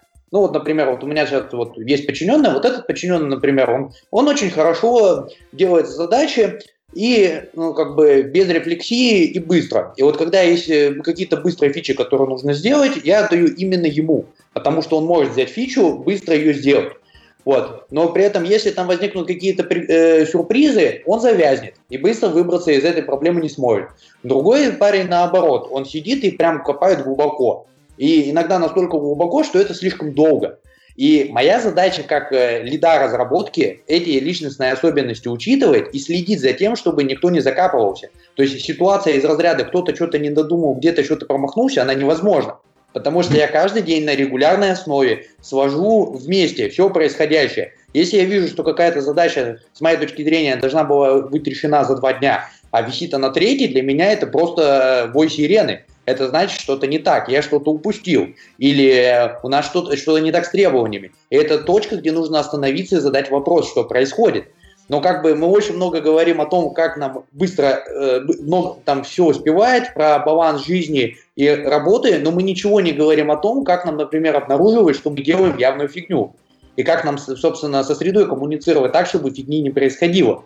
И вот в чатике тут привели хороший пример, что вот там опытный Э, опытный товарищ, который опытный прокрастинатор, может так э, взять и там через инфляцию сторипоинтов, через разбиение задач, через результаты исследования, ну, устроить такую итальянскую забастовку. Работа вроде движется, а результата нет. Так вот, если, если, ну, не вся команда, вся команда невозможно, ну, хотя бы вот несколько человек, которые занимаются продуктовыми требованиями и возглавляют разработку, ну, хотя бы на уровне даже арбитража, эту работу проводят, то таких ситуаций не возникнет. Но мы почему ну, хорошо, если вот... так, да. Нет, да, это просто вот... там Леша прав, это просто один, совершенно отдельный слой. Да, ну, ну хорошо, да, там есть такое понимание, как эффективность среды, эффективность процессов, и вообще там во многих а, случаях, да, там как вся эта штука устроена, если у нас есть хороший устойчивый производственный процесс, он может более-менее компенсировать косяки на уровне отдельных исполнителей. Нет, да, я больше скажу, я больше скажу, ну, если, это, если этого процесса не будет, то абсолютно неважно, синхронизированы вы с облачком или не синхронизированы. А, неважно, как бы а, ну, там, как вы все цели ставите? Да, потому что эта штука играет в обе стороны. А если у нас в среде есть какие-то дефекты, а зачастую, да, там очень часто производственная производственные процессы, ну, они такие чреватые, да, кривые, косые, не у всех, не всем так везет, как ты говоришь, что вот, у вас там невозможны такие ошибки, невозможны сякие ошибки, вы рефлексируете там на всяких косяках, ну, да, у вас хороший зрелый процесс. А это скорее исключение, чем практика. И э, в таких командах, где процесс еще не зрелый, там как раз косяки, зачастую такие проектные, общие, там, производственные косяки, они могут быть нивелированы личной эффективностью отдельных индивидуумов. То есть эта штука Нет, ну, играет в обе стороны. Но это же невозможно. Если как бы заказали такую фичу, которая делает, например, там нужно, нужно 3 месяца и закоммитили за 2 недели, то как бы человек не был лично эффективен, он будет, ну что, что, что, что, что будет? Либо фича будет задержана и не будет сделана за 2 недели, либо все будут в мыле. И как бы... Чувствуешь, да, Олег? Ну, как Смотри, бы да, тут... получается, вот с чего Леша начинал, да, вот ты приводишь какой-то исключительный пример и пытаешься им а, оправдать общее правило. Так нет, я не об этом совсем, как бы, вот, вот то, понимаете, проблема в этой ситуации в том, что она вообще возникла. И пример личной эффективности здесь, это вместо того, чтобы разбивать задачу на части, как бы, и сидеть, тасовать списки, синхронизироваться с солнышком и делать все, все вот эти вот вещи, которые многие делают, ну, просто механически, в контексте как, как культа, нужно, нужно, чтобы кто-то встал и сказал, ребята, а что за фигню мы делаем вообще? То есть, ну, это да, да, это хорошо было бы. Это если, было... этого, если этого нет, то все остальное, понимаете, вот уже можно даже не обсуждать, потому Подожди, что будет э, фигня. Если это есть, даже это, если это есть, это не гарантия, э, не гарантия того, что что-то поменяется. Да? Это правда. Да, я на, про, на конкретных проектах э, были такие косяки, о которых рассказывали, и нормально менеджеры просто говорили, ну окей, да, у нас мы так делаем. Разговор окончен. Ну это же не по agile. Ну да, это не по agile. Ну да, у нас, допустим, ну, э, были проекты, где э, я продукт оунера ни разу не видел. Ни разу не видел. Он был продукт оунером, потому что он отвечал, отвечал за, за продукт. Ни разу не приходил в команду. Не, не знаю, см, смотрел, я думаю, он и в Джиру там, ну, может быть, смотрел когда-нибудь перед, перед релизом. Это же, это же не может быть, да? Но такое было. Да, так вот, и моя ключевая идея как раз в том, что, по-моему, личная эффективность начинается с того, что э, человек не, не себя раскачивает, там, не себя ставит какие-то позы, чтобы достичь э, там, какой-то там эффективности, как бы мы ее не измеряли, а в том, чтобы понять, в какой среде мы работаем, какие в этой проблеме, какие проблемы есть в этой среде, как нам их избежать, каким образом сделать так, чтобы мы могли приходить на работу вовремя и уходить вовремя. И вот это, по-моему, ключевая, ключевая идея. Я вот. угу. не совсем соглашусь. Для меня личная эффективность, она, в принципе, направлена именно на, ну, на меня самого грубо говоря. То есть, смотри, какая ситуация получается. Если... То есть, работаем в команде, если... но мы говорим про себя самого. Да. То есть, странно. Если я эффективен, лично эффективен, и среда хорошая, то все вообще идеально. Да? Mm-hmm. Если среда хорошая, я не очень эффективен, то я чувствую себя виновным часто, вот, ну, иногда, скажем так, иногда, иногда бывают ситуации, которые, наверное, печальные, но, наверное, все знают что-нибудь такое. Ты, в принципе, лично эффективен, да, среда настолько плоха, что твоя личная эффективность уходит, вот как ты рассказываешь, уходит просто в никуда. То есть проекту от твоей личной эффективности ни холодно, ни жарко. Вот лично у меня э, возникает, тем не менее, такое состояние, в котором я могу, тем не менее, без э, такого эффекта, как когнитивный диссонанс, работать в таком проекте. Ну, вы, вы, вы знаете, бывает зарплата хорошая, 10 минут пешком до работы, э, э, отличные, отличные печеню, печенюшки в столовой, да, и ты понимаешь, в принципе, проект, проект идет, э, ну, неправильно, да, но как-то все равно ситуация получается такая, что, э, что твой комфорт не слишком нарушается, что ты можешь как-то, ну, ты, в принципе, приносишь пользу проекту, но понимаешь, что из-за того, что он идет не в ту сторону, э, ну, неправильно, вот как ты говоришь, управляется, неправильная среда, э, э, твоя личная эффективность используется только на очень небольшую часть. Вот. А, а, значит, с другой стороны, если у тебя вот этой личной эффективности не будет, да, мне кажется, что будет очень сильная, очень сильный дискомфорт, ты не сможешь работать в твоем проекте, потому что ты мало того, что видишь, что э, все плохо в проекте, ты еще понимаешь, что э, в том числе все плохо из-за тебя. Э, а? Да, вот у меня есть всего один вопрос, как бы, почему вот, вот время всего, во всей нашей беседы нигде нету пункта общения с коллегами, общения с менеджером? Ну, то есть, давайте вот приведу простой пример. Как бы, вот в Мыле была, вот, вот я когда я работал в Mail.ru, в рекламной системе, там была одна очень интересная ситуация. Есть один там параллельный проект, который моему отделу вообще никак не, не подчинялся, и с ним был горизонта, горизонтальным, ну, горизонтально находился. И он находился в другой подсети. И регулярно возникали проблемы, что там добавили сервак, сервак убрали, часть пакетов начинала теряться. Из-за этого падали там, ну, из-за этого у нас не собиралась определенная статистика, из-за этого у нас падал CTR баннеров, денег зарабатывали меньше. И я вот э, неделю ходил, все пытался понять, как же эту проблему решить со всеми. Но проблема была решена одним очень простым образом. Я в какой-то момент дошел до одного из менеджеров. А, я и, прошу прощения, тут немножко отвлекся, э, и объясняю, вот у меня есть такая проблема, вот наш проект, этот проект, и мы не можем нормально работать потому-то, потому-то, потому-то, что сделать? Он сказал спасибо, и через день было найдено одно очень простое решение. Этот проект переехал в нашу сетку, и эти проблемы ушли как класс. И вот это, на мой взгляд, пример именно личной эффективности, когда ты реконструировал проблему, нашел ее источник, нашел человека, у которого есть полномочия, чтобы ее исправить, поставил ему эту проблему, он нашел решение, и проблема была решена, и у нас все эти проблемы исчезли. И команда стала, и я стали работать эффективнее, потому что мы не тратим время на фигню. Почему нигде не говорится про этот пункт? Мы говорим там про солнышко, про прогулки и все остальное, но нигде нету пункта там, найти ответственного человека или там найти человека, который э, есть полномочия, чтобы проблему решить. Или, наконец, собственно, там, раскопать причину проблемы, а почему мы должны сидеть постоянно там дедлайнить каждые две недели. Вот да, я... почему. Да. Угу. Ну, тут я, все я просто. Олег, потому что мы говорим про жизнь вообще. Да, не про работу, да, а про жизнь вообще, где а, работа является по-хорошему лишь небольшой, небольшой частью вообще вот этого процесса под названием жизнь. Ну, вообще-то это треть, говоришь... это, это треть нашей жизни, 8, ну, ну 8 это не такая большая часть, да, там а, мало того, одно дело, сколько ты посвящаешь этому времени, другое дело, сколько ты этому посвящаешь мозгов и всего остального.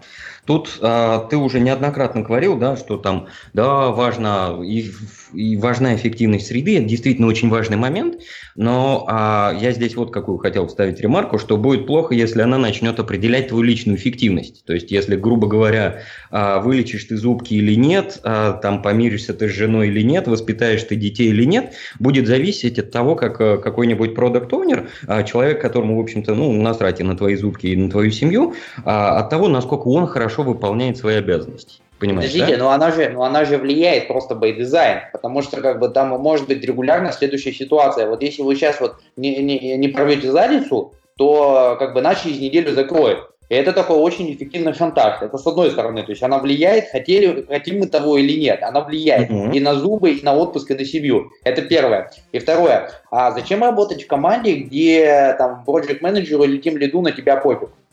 То есть зачем, зачем, зачем, зачем, зачем вообще тратить время на таких людей, на такой проект?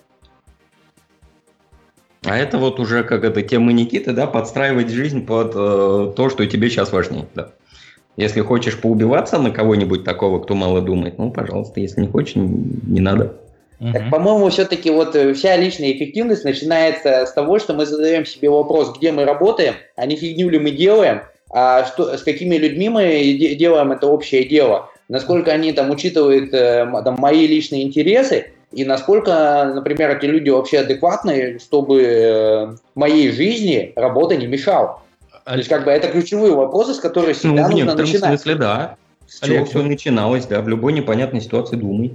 Да, Олег, ну, да. Что ты сейчас назвал личной эффективности, я вот из собственного опыта, из собственной практики могу тебе сразу назвать очень э, нехилые риски жизненные, да, которые ну, грубо говоря, вот то, что ты сейчас рассказываешь, там, найти менеджера и заставить все это поменять, mm-hmm. в принципе, увеличивает вероятность твоего увольнения с работы довольно сильно. И э, ну, в некоторых случаях, когда, допустим, ну, там, человека с, с твоим опытом, наверное, у человека с моим опытом, да, мы этим можем спокойно пренебречь. Можем сказать, окей, ребята, вы не хотите, не хотите работать правильно, да, я тогда не хочу работать в вашей компании, да понимаешь, что, э, ну, наверное, сам знаешь, что ну, в таких иерархических компаниях, как Mail.ru, обычно система будет примерно такая. Ты подойдешь к своему непосредственному начальнику и скажешь, что у нас за, за, за херня э, с серверами, да? Тот скажет, отлично, проблему понял и передам, передам ее дальше. Э, и не передаст. Или передаст, а тому человеку наверху пофиг. Ты понимаешь, чем длиннее цепочка, да, тем проще, э, тем, тем больше вероятность попасть на человека, которому пофиг. Или угу. пофиг, или да, даже наоборот, и абсолютно в его, э, не в его интересах что-то менять. Например, этот человек ответственный за бюджет, да, и у него написано в контракте бонус. Если мы уложимся там в 100 тысяч в год, да, то он получит там приличный бонус. А если не уложимся, то не получит. И, э, значит, он может быть даже как умный человек и понимает, что неплохо отменить парк серверов, там, да, какие-то клаудовые сервисы запускать, но это стоит против его личных интересов. И он это будет э, саботировать, да. И опять же, ну, из твоего теоретического примера правильно пойти к его менеджеру, да, э, к менеджеру того чувака, который это дело блокирует, и, так сказать, дойти до, до тех пор, пока не будет понятно, что действительно из того действия, которое ты правильно предлагаешь, будет польза, да.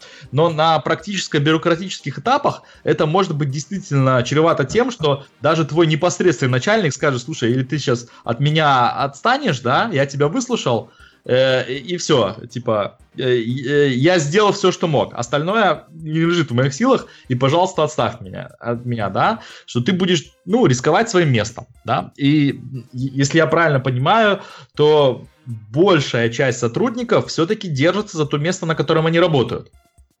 Да, ну вот смотри, что сейчас поменялось. Ты привел пример, что там, человек приходит и разговаривает со своим менеджером по поводу какой-то проблемы. Видишь, появился пункт «поговорить о проблемах». Если до этого речь была о том, как бы там 15 минут или 35 работать, солнышком синхронизироваться и так далее, сейчас есть наконец-то пример, э, который людям в жизни пригодится. Пойти к менеджеру, поговорить о проблемах. Вот это, это вот... Да. да. Давай кон- конкретно, да, это, это безусловно, я считаю, что это абсолютно правильно. И, ну, и меня вот да. интересует только вопрос, что делать, когда ты поговорил с менеджером о проблемах, о проблемах и услышал, как, как называется, но... А он тебе говорит, готовь обоснование. И вот тут ты берешь помидорчик и синхронизируешься с солнышком. И, и при этом демонстрирует безразличность, да, то есть по сути дела ты пытаешься, то что я говорю, ты пытаешься повлиять на среду, ты пытаешься изменить среду но э, у тебя нету механизма, да, то есть если ты являешься главным боссом, то ты легко можешь поменять среду. Если ты являешься а менеджером проекта, то, ну, э, имеется в виду, что ты можешь э, дать указание, среду менять. Короче, это возможно. Вот в случае, если ты большой босс, это возможно. Это пипец как тяжело, но это возможно.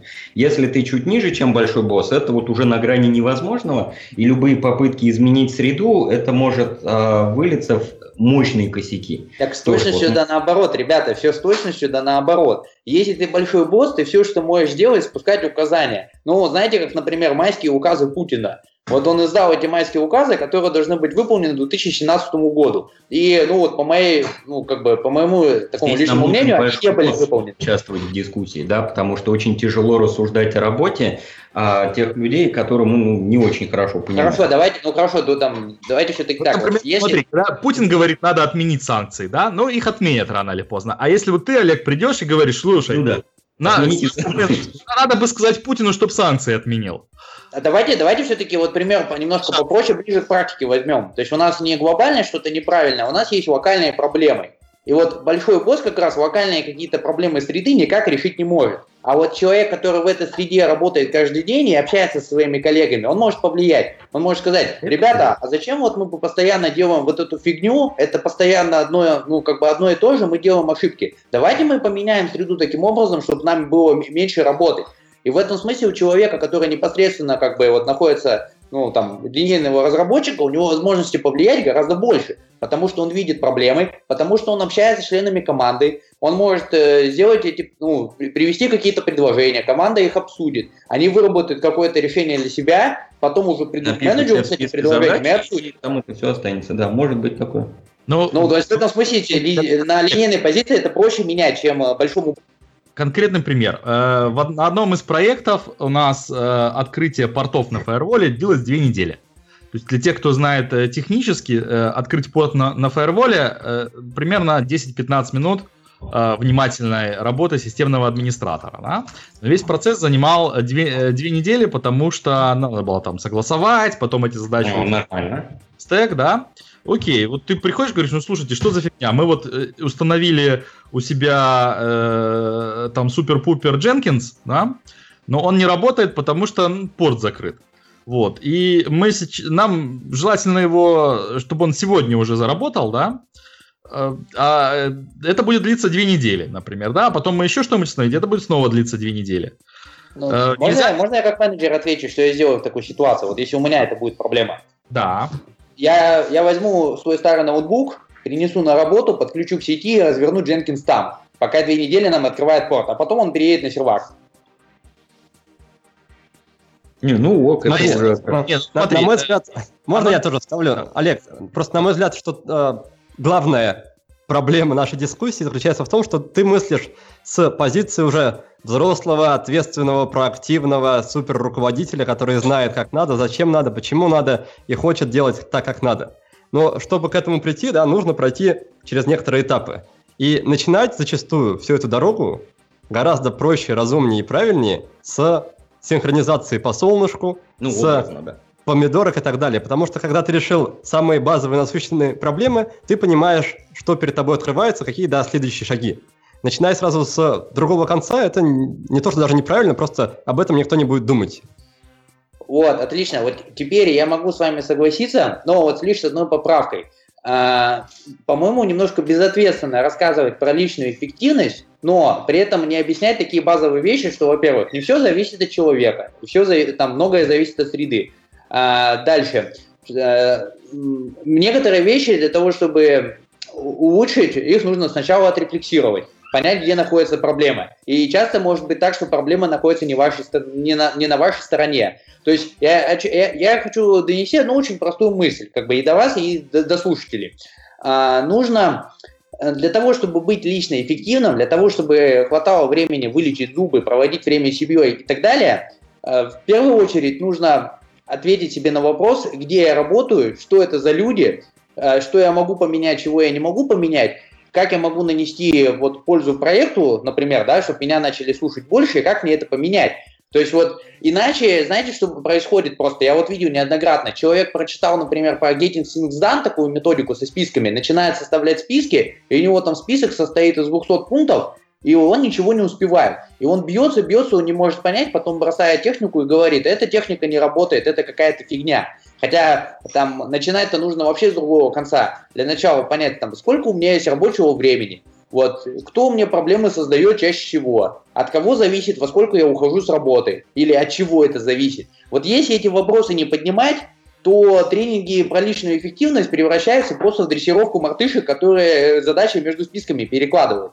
Вот Олег, без, дело без... в том, что ты привел я... пример, да, как раз очень некорректного подхода к, в принципе, личной эффективности. Как и те... можно гениталии выглядеть. Да, и те вопросы, которые ты считаешь, что нужно на них ответить, они как раз решаются в процессе построения нормальной, корректной, правильной системы личной эффективности. Ну, я надеюсь, что так, но вот как бы из дискуссии мне было это не очевидно. Вот из того, что было сейчас сказано. И также вот я на Дело практике в том, видел... формат подкаста, да, он не подразумевает полный, полного обзора системы, и даже Максим сказал, что проще вам посмотреть сначала ту же обезьянку или там вебинар в, э, в интернете, да, видео, и потом уже строить представление. Там Разумеется, мы говорили о тех вещах, которые стоят, которые можно попробовать сразу после подкаста, попробовать получить какой-то эффект, да, и оценить, как они работают. Иначе в чем смысл подкаста, да, если мы только какие-то глобальные вещи обсуждаем, а до практики не доходим? Так вот, понимаете, вот ты, вот ты сейчас немножко лукаешь на самом деле. То есть вот если мы расскажем какие-то простые техники, типа синхронизироваться с солнышком, то писатель, то наши читатели счастливы, ой, прошу прощения, я боги привык писать, наши слушатели счастливы и могут применять сразу. Так может быть наоборот поговорить про проблемы, про те проблемы, которые мешают жить, которые мешают быть лично эффективным и предложить решение, что вот, ребята, вот есть этот список проблем, которые невозможно обозреть в подкасте, и они не от вас зависят. Если вы хотите быть лично эффективным и успевать лечить зубы, то вам нужно обязательно обучиться вот раз, два, три. Ну и хоть какой-то план обучения накидать. Потому что иначе это просто, ну, такая профанация. То есть, как бы, вот синхронизируйте солнышками, наступит счастье. Там, э, работайте по помодору, и у вас все будет счастливо. Это получится как культ. Это то, что получается обычно при обучении таким техникам. Потому что если мы не скажем про все эти проблемы, и не скажем, как, где, где научиться их решать, и как. Ну, я же сказал в самом начале, в любой непонятной ситуации думайте. Все. Не просто думайте, как бы, ну, Макс, извини, что я перебиваю. А что, сложно да? думать.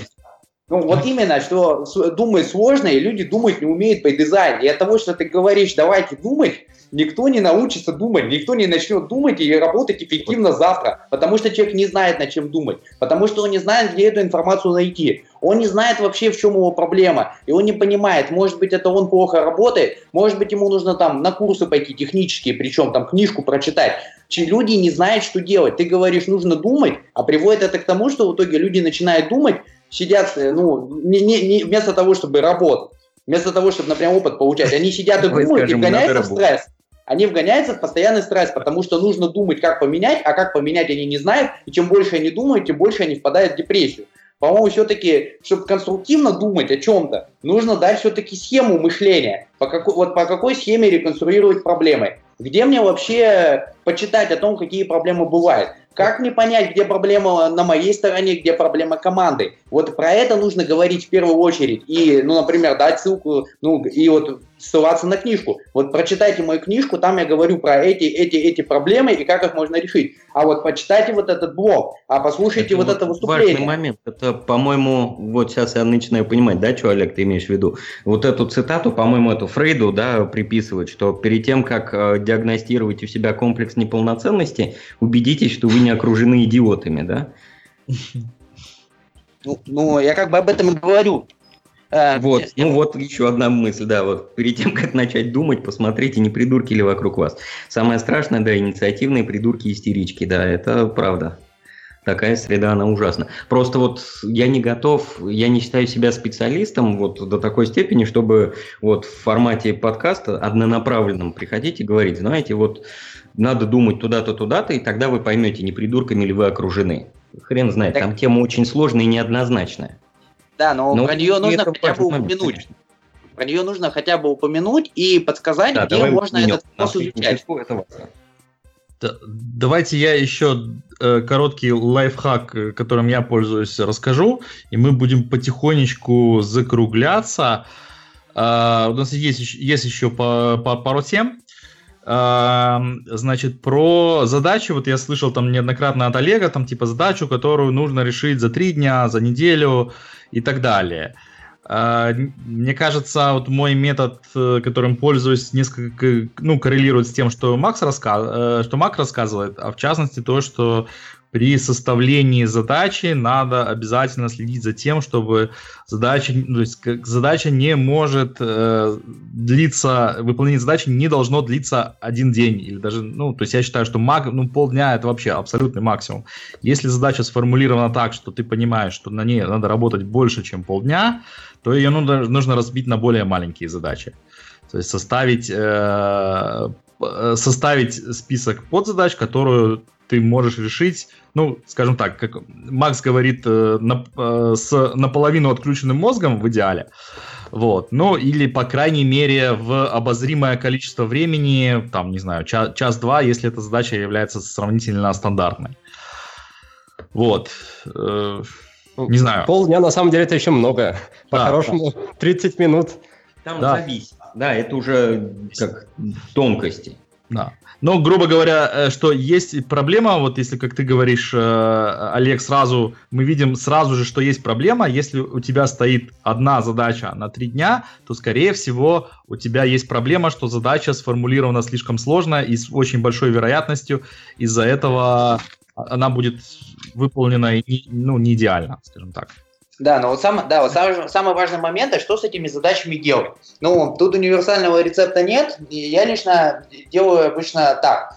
Э, я выделяю себе таймбокс размером, например, там, в 2 часа для того, чтобы изучить вопрос. Если, ну вот просто 2 часа, как бы, вот 2 часа пропиликали на телефоне, таймер у меня сработал. Я останавливаюсь и делаю выводы. Если через два часа я понял, что нужно делать, я могу задачу декомпозировать. Если через два часа я по-прежнему не понимаю, как мне задачу решить, и задача важная, то значит мне нужно найти того человека, который мне поможет с этой проблемой справиться. Либо с нужными техническими компетенциями, либо заказчик фичи. Ну, то есть э, смысл очень простой. Как бы ставьте себе таймбоксы вот, э, на все непонятные задачи. Вот ставьте себе таймбокс, например, два часа. Если вы за два часа не поняли, что делать, то здесь однозначно что-то не так, не нужно дальше убивать время нужно все-таки разобраться в первопричине, почему задача появилась, какую проблему мы решаем, и с каким человеком где поговорить для того, чтобы из непонятной задачи на три дня появилась, получилась понятная задача на полдня. Угу. Только Окей. ни в коем случае не называйте это методом помидора, потому что самое главное в эффективности – это окружающая среда. Вот. Но таймер на 2 часа поставить, это верно.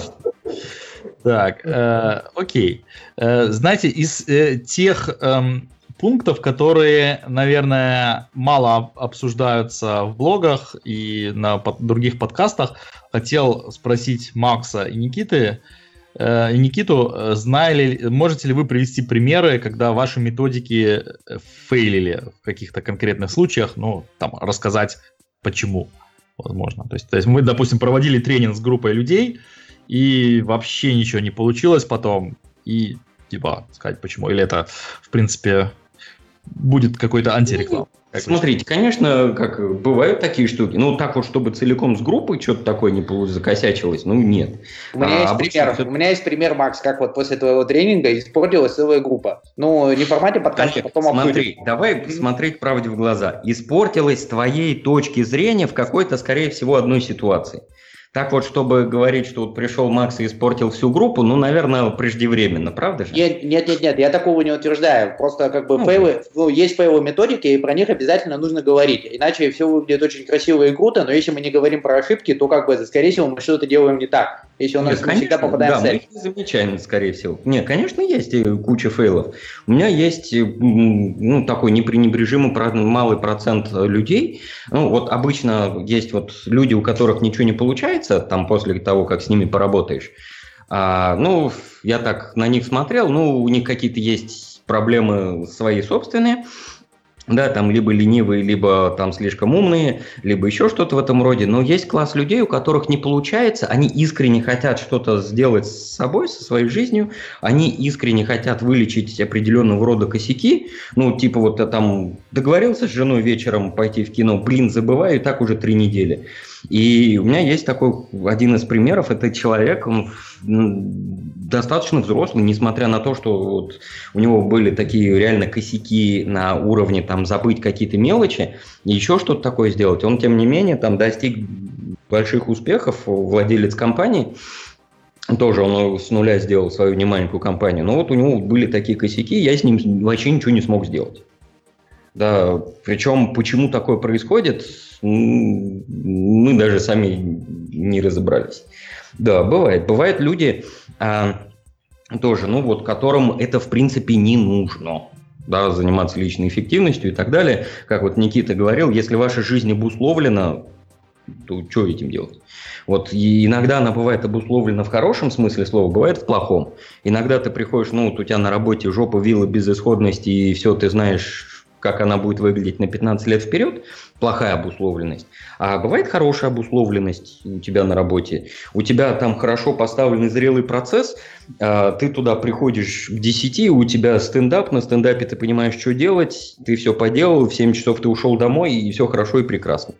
Там тоже, в общем, такие техники, когда у тебя э, есть возможность сконцентрироваться на таких сложных задачах, подумать, никто не дергает тебя каждые 30 минут. Там эти техники тоже, в общем-то, не нужны, и, скорее всего, даже попытки их себе э, привнести, они не выживут вот этот период турбулентности люди будут какие-то списки вести, о чем-то думать. Блин, а зачем список вести, когда у нас доска есть общая, и она хорошая, актуальная, мы ее регулярно все подчищаем и обновляем.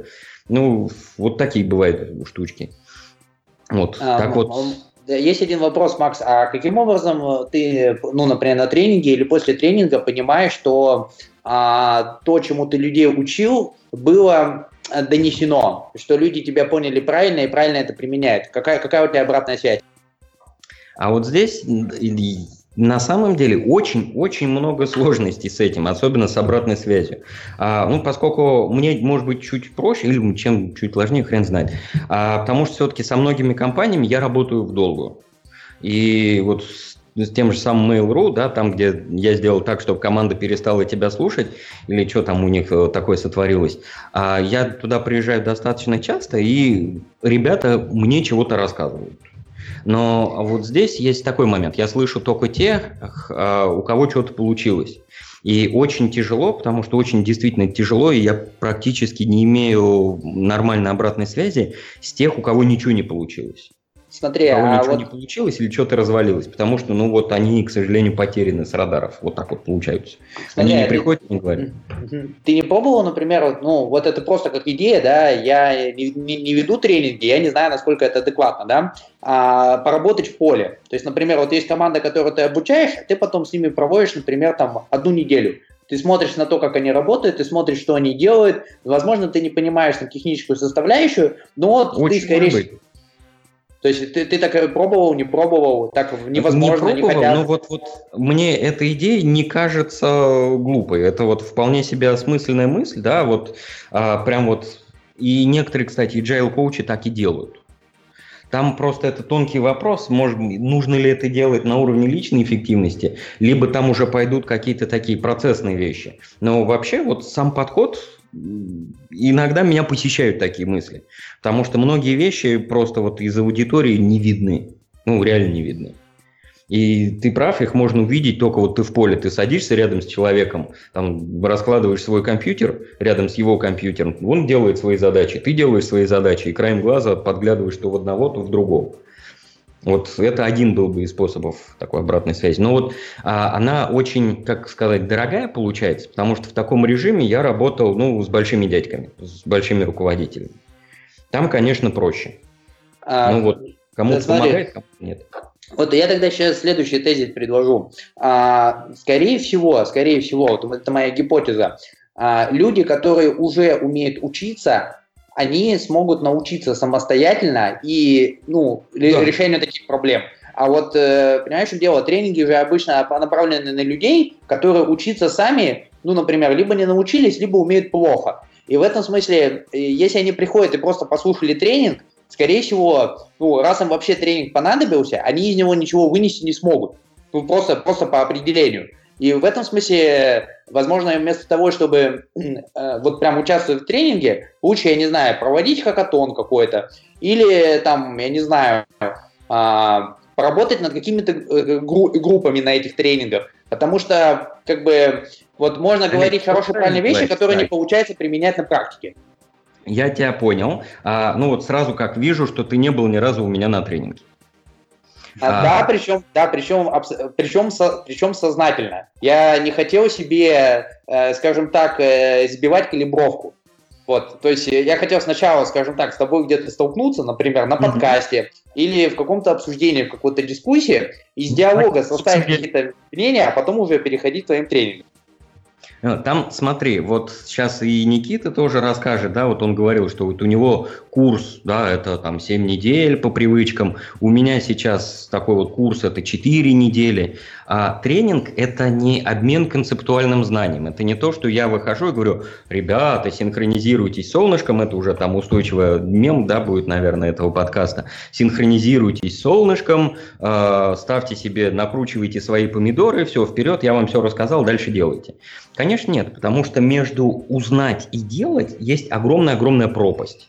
И цель тренинга, прежде всего, это не дать новое концептуальное знание, это помочь использовать то, что, скорее всего, люди и так уже умеют делать. Потому что тоже вот, ну, у Никиты 7 недель курс. Никита, ты много вообще нового рассказываешь? Там, скорее всего, работа-то другого порядка.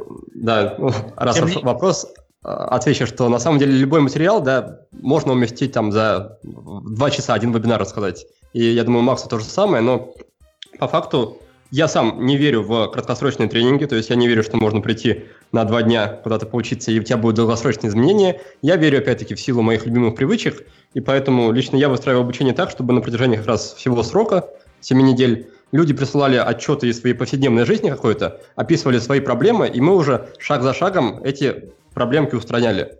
Чтобы на протяжении 7 недель я мог быть уверенным в том, что у людей это на уровне как раз привычки и закрепилось. То есть идут элементы, есть обсуждение, вопрос, ответ и так далее. А, посмотреть в рабочий стол, посмотреть список задач, посмотреть в почту. Вот всякие вот эти элементы, они как раз присутствуют. Здесь вот во многом об этом. Ты правильно сказал, что есть люди, которые умеют учиться, есть люди, которые не умеют учиться. Но а, смотри, есть действительно много людей, там, которые приходят ко мне на форум, еще где-то говорят, слушай, Макс, я посмотрел твой вебинар, он мне изменил жизнь, молодец, спасибо огромное, тебе признателен. А, но Вообще так, если посмотреть правде в глаза, тех людей, которые умеют учиться, очень мало. И есть еще промежуточное состояние. Люди, которые вроде бы учиться могут, но а, самостоятельно нет. Это как вот в тренажерный зал ходить, да, есть люди, которые умеют, там приходят, ну и сами работают замечательным образом. А есть люди, которым нужен тренер, который будет говорить, возьми эту железную штуку и сгибай руки, там, не знаю, сгибай ноги и так далее, и так далее. А Это что бы ты им посоветовал, процент. кроме тренинга? Ну, вот как бы вот есть так, вот, таких людей действительно много. Вот они вроде умеют учиться, но не получается. Вот есть способ сходить тебе на тренинг. Какие есть еще способы? А, у меня есть книжка, да, сейчас вышла книжка, у меня есть канал на ютубчике, там большинство вот этих вещей, они, я их вываливаю бесплатно в общий доступ, не жалко. Да, опять же, ни в коем случае не каннибализирует мне мои доходы, потому что людей много, которые могут учиться а, самостоятельно, но тех людей, которым для обучения нужна помощь, их все-таки больше. И что у меня еще? У меня есть еще форум, ну, там, куда можно прийти с вопросом, получить ответ или посмотреть, какие ответы давали людям на их предыдущие вопросы. То есть вот эти вот все штучки тоже надо будет, да, вам ссылочек я обязательно пришлю.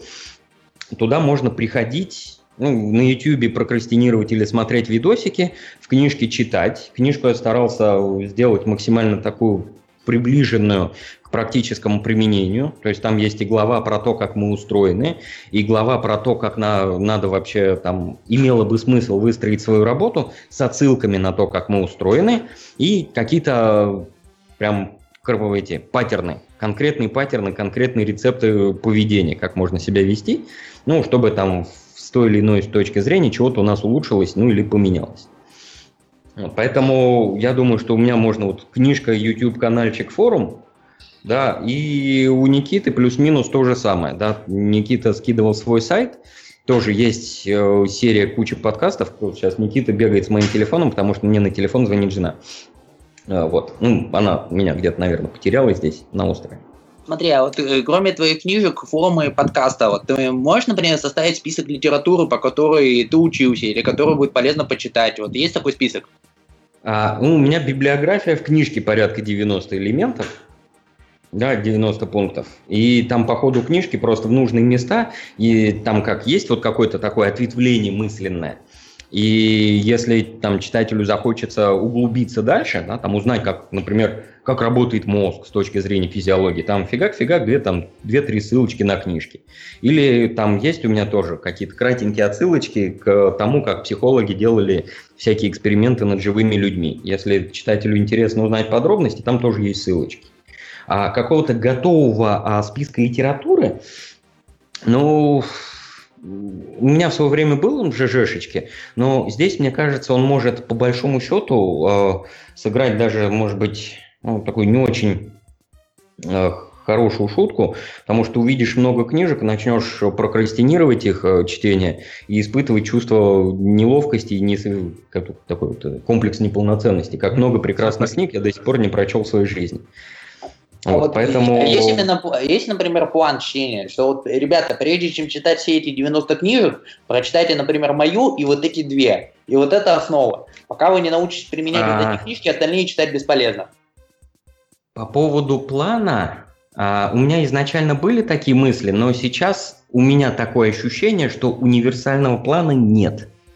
И есть какие-то определенные книжки, да, я на них ссылаюсь. Ну, вот, например, да, если говорить о корпоративном мире, готовиться к хорошей корпоративной карьере, быть полноценным таким э, членом команды и так далее, и так далее. Есть книжки определенные, там, теория ограничений, например. Да, вот это про то, как строить эффективную производственную среду. Есть «Черный лебедь» Талиба, есть там моя книжка или Дэвид Аллен, кому как больше нравится. А в каком порядке их читать, не знаю, там, понимаешь, да, чтобы выдвинуть план и сказать, вот следуйте этому плану, будет все хорошо, а хорошо бы над живыми людьми построить хороший эксперимент большой. Надо взять много живых людей, одним дать такой план, другим секой план, а потом посмотреть и убедиться, что первые лучше, чем вторые. Это как старая шутка про психологов.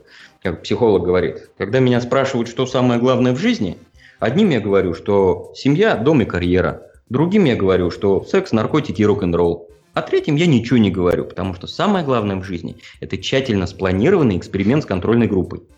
Вот, поэтому, э, не знаю, я все время со скепсисом отношусь к статьям типа 10 фильмов или там 10 книжек, которые каждый должен прочитать, или там 100 способов разбогатеть и стать миллионером, или когда кто-нибудь, даже пусть миллионер, пишет книжку про то, как стать миллионером, да, надо быть уверенным, что вот этот твой совет будет воспроизводимый. Сейчас просто, да, я это вот, вот такую речугу толкнул под влиянием новой книжки Талиба, которую он сейчас пишет, а, «Шкура на кону». Вот он ее еще не дописал, но он главы а, выкладывает у себя в бложике. И его основной такой, ну или один из основных моментов, что будьте осторожны и с осторожностью следуйте к советам у авторов которых шкура не на кону. То есть, если я скажу, вот вот такой вот план, да, вот вот следуйте такому плану, и будет у вас все хорошо. Если у вас все будет плохо, и мне это, от этого будет ни горячо, ни жарко, ну, будьте осторожны. А, вот, вот такой посыл. Спасибо. Поэтому... Спасибо. Спасибо большое. Вот с этим я могу вот прям полностью согласиться. Вот теперь все встает на свои места что на самом деле нет универсальных простых рецептов, и действительно не все рецепты для всех работают. Вот, вот, это, самое, вот это самое главное, что как бы, вот я лично хотел услышать вот, в, на, в нашей дискуссии. Как бы, почему я вот приводил пример вот этой команды, Но где там что-то пошло не так. универсальный рецепт поиска рецепта. Вот, вот, он у тебя есть? Перебил, да? Не-не-не, он у тебя есть такой универсальный рецепт? Как, как найти рецепт? Ну, вот а, это у Талиб в своей книге «Антихрупкость» он его как раз описал. Есть как это рецепт поиска этих рецептов. У него это называется стратегия штанги. Это сделайте, ну, грубо говоря, сделайте что-нибудь такое, что защитит вас вообще от катастрофического исхода, а остатки ваших ресурсов, сил, времени, мысли, топлива, чего бы то ни было, а, раскидывайте небольшими порциями по достаточно рискованным мероприятиям. Ну или как он говорит, вот ну, конкретные примеры. Типа ты работаешь бухгалтером, у тебя хорошая устойчивая работа, но ты берешь, пишешь книжки в надежде, что когда-нибудь одна из них станет бестселлером. Ну, или ты там взял кучу своих денег, там, если у тебя много денег, положил их под депозит, где там все надежно, надежно, надежно, а процентов 20 я раздал стартапам в надежде, что один из них выстрелит и вообще станет хорошо. То есть вот там смысл примерно такой. Ну, это как, как в анекдоте. В стихах это намного смешнее. То есть ага. в оригинале у Талиба намного более глубокие мысли. В инвестиционном менеджменте это называется, кстати, фан-портфолио. Ну, то есть приходит человек, который хочет, например, там, заработать на фондовом рынке. И вот его э, external asset manager есть такая роль. Человек, который управляет его финансово и помогает ему принимать правильные решения. Он э, всегда делает примерно следующее – выясняет, какие у человека как бы цели, что он хочет, там, например, пенсию себе хочет или там денег на вуз заработать детям, ну, это вот в случае Америки это актуально, или, например, там он хочет купить там дорогой, дорогой автомобиль. И вот исходя из этого формируется портфель, вот какие, э, какие инструменты мы вкладываемся. И при этом есть такое понятие, как фан-портфолио. Это, например, допустим, я верю там в SpaceX, э, что SpaceX это очень классная компания, и я небольшой кусочек угу. денег отдаю в SpaceX. Возможно, оно прогорит, как бы, да, но, но, не, но не все. Да, то есть, это, то есть эта идея, она есть и в других областях, ну, не, mm не только вот в тренингах личного управления. Окей, я вас тут немножко перебью, потому что мы уже проговорили два часа. На самом деле, мне показалось, что дискуссия была чрезвычайно интересной. Я надеюсь, что нашим слушателям в записи будет тоже не скучно. Вот. Можно еще две минуты буквально? Вот, Алексей, я чуть-чуть закончил. Вот, вот, э, вот э, пользователи WikiV э, спрашивают, где алгоритмы и где схемы. Вот Макс уже, в принципе, эту тему раскрыл. Я могу добавить лишь одну такую очень простую идею. Очень простую, но очень сложную в реализации. Всегда себе нужно отвечать на вопрос, а, а, а какую задачу я решаю. То есть, например, задача быть, быть, быть, например, там, я не знаю, а, быть в коллективе в хороших отношениях – это одна цель. Или, например, приносить пользу команде, команде – это другая цель. Или, например, работать, работать по расписанию, чтобы было время на детей. Ну, плюс, знаете, еще бывают такие ситуации, например, что вот семьи, у которых там дети, например, с расстройствами аути, аутичного спектра, и с ними обязательно нужно заниматься прямо по расписанию там, в течение недели. И вот если цели, вот если будут цели такие, то э, у вас скажем так, вот когда, когда у вас есть ребенок с проблемами, или когда, например, э, одна цель, а другая цель – это работать эффективно в команде, это абсолютно разные цели, для которых нужны абсолютно разные алгоритмы действий. И вот если вот все сводить к короткому совету, что вообще делать, я бы посоветовал вот задавать себе почаще вопрос, чего я хочу, какую задачу я решаю и как мне прийти к этой цели. Вот если вы начнете задавать себе этот вопрос, куда я хочу прийти и какую задачу я решаю, то как бы ну, с большей долей вероятности вы найдете себе вот этот э, рецепт для поиска рецепта. Вы поймете, что вам нужно смотреть, читать и там, кого слушать, кого не слушать. Может быть, работу поменять, там, страну жительства, может быть, ничего не менять, а просто расслабиться и воспринимать все, как оно есть. Вот это, по-моему, ну, вот, надеюсь, вам совет поможет. Ага. Как бы все, Алексей, возвращаю слово. Спасибо, да. Спасибо, Олег. Э, значит, два последних пункта мы как раз э, так получилось, что мы их сейчас уже большей частью прошли. Я хочу просто подытожить, и, возможно, особенно Максим и Никита добавят, если я что-то пропустил. Значит, во-первых, э, хотелось посоветовать эм, имена и книги и ссылки из мировых практик, то есть из практик которые э, то есть, э, отличаются от того, что рассказывает Макс и Никита. И вот я записал, значит, Тим, Тим Урбан, да, его, по-моему, TED разговор на конференции TED. Угу. Я не знаю, если будет ли какая-нибудь ссылка по теории Канеман, он, по-моему, Нобелевский лауреат, да? Возможно... Ну, он Нобелевский лауреат немного в другой сфере, он по, по экономике. экономике, да. Да, возможно, его диссертации мы не будем приводить как там, рекомендации, но... У него очень много работ, но вот э, там просто у него есть научно-популярная книжка «Думай медленно, решай быстро». Thinking fast and slow. А, окей, да. хорошо. Она хорошая для... Да. Как раз список ну, литературы. Мы просим э, тогда всех слушателей подкаста, мы этот выпуск обязательно выложим на наш сайт radio-create.com, там будут все ссылки на эти книжечки, вы тогда можете спокойно э, на, на книжке, на видео, вы сможете спокойно это э, посмотреть и выбрать для себя то, что вы бы хотели изучить. Вот, я записал еще Галдрат «Теория ограничений», или, наверное, тоже э, цель Книжка «Цель», наверное, да, интересная. Книжка да? «Цель», художественный роман, да, у него есть такой. Да, может быть, даже более, это более удобное чтение, чем книжка про теорию ограничений. Вот. И три книжки Талиба «Черный лебедь», «Антихрупкость» и «Шкура на кону». «Шкура на кону» еще... «Шкура на кону» он еще не написал. Вот. Если еще, еще что-нибудь из э, не ваших э, практик, что вы можете посоветовать просто, просто по названию или по фамилии, или этого То есть, чтобы все-таки люди чувствовали комплекс неполноценности, глядя в список прекрасных книг, которые они так и не прочитали ну, То есть, просто вдруг я что-нибудь забыл очень важное, чтобы бы, тем не менее, Про привычки, Никит, надо что-нибудь сказать про привычки. Про привычки, э, окей, что можете, что, что конкретно? Хороший вопрос. Что, что вам сказать про привычки? В смысле, имеется, имеется в виду книжку, книжку чтобы люди могли тоже попрокрастинировать. Ар... Не, не могу посоветовать какую-то конкретную книгу сходу. Могу желающих пригласить на свою обучающую программу. На 29 мая стартует. Ой, извини, Макс. Э, ага. По поводу книжек, боюсь, не посоветую ничего конкретного. Есть классика, да, но даже ее сейчас сходу не вспомню, извини. Классика это вот...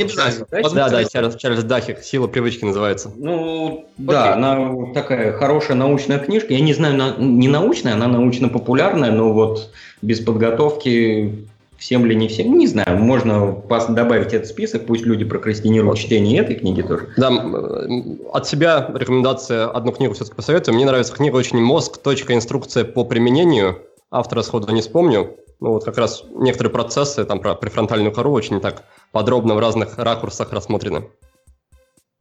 Отлично. Вот теперь как раз переходим к той части, где э, попрошу, э, тоже вы уже, в принципе, по-моему, указали основные источники именно про вас. То есть, допустим, начнем с Никиты. У Никиты есть семинедельная программа, следующая, правильно, да? Следующая начинается 20... Как да, 29 мая называется «Игра в привычки». Угу. Игра в привычки. Окей, у Никиты есть подкаст, который мы залинкуем. У Никиты есть сайт, на котором тоже есть какие-то дополнительные материалы. Правильно? По сути, сайты, подкасты — это интегрированные вещи, то есть единые. Угу. Можно просто кинуть ссылку на сайт willbedone.ru, и там все, угу. все найдут. Отлично. Э, что-нибудь еще хочешь порекламировать про себя? Хватит нет, уже нет? рекламировать-то. Окей, да.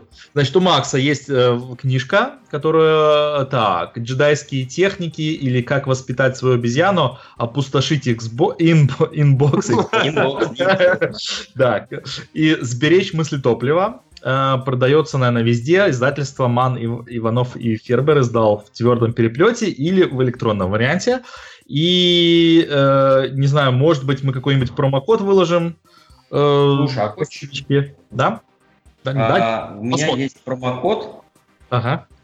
без проблем. У меня есть промокод а, на очень хороший скидос на электронную версию, на целых 50%.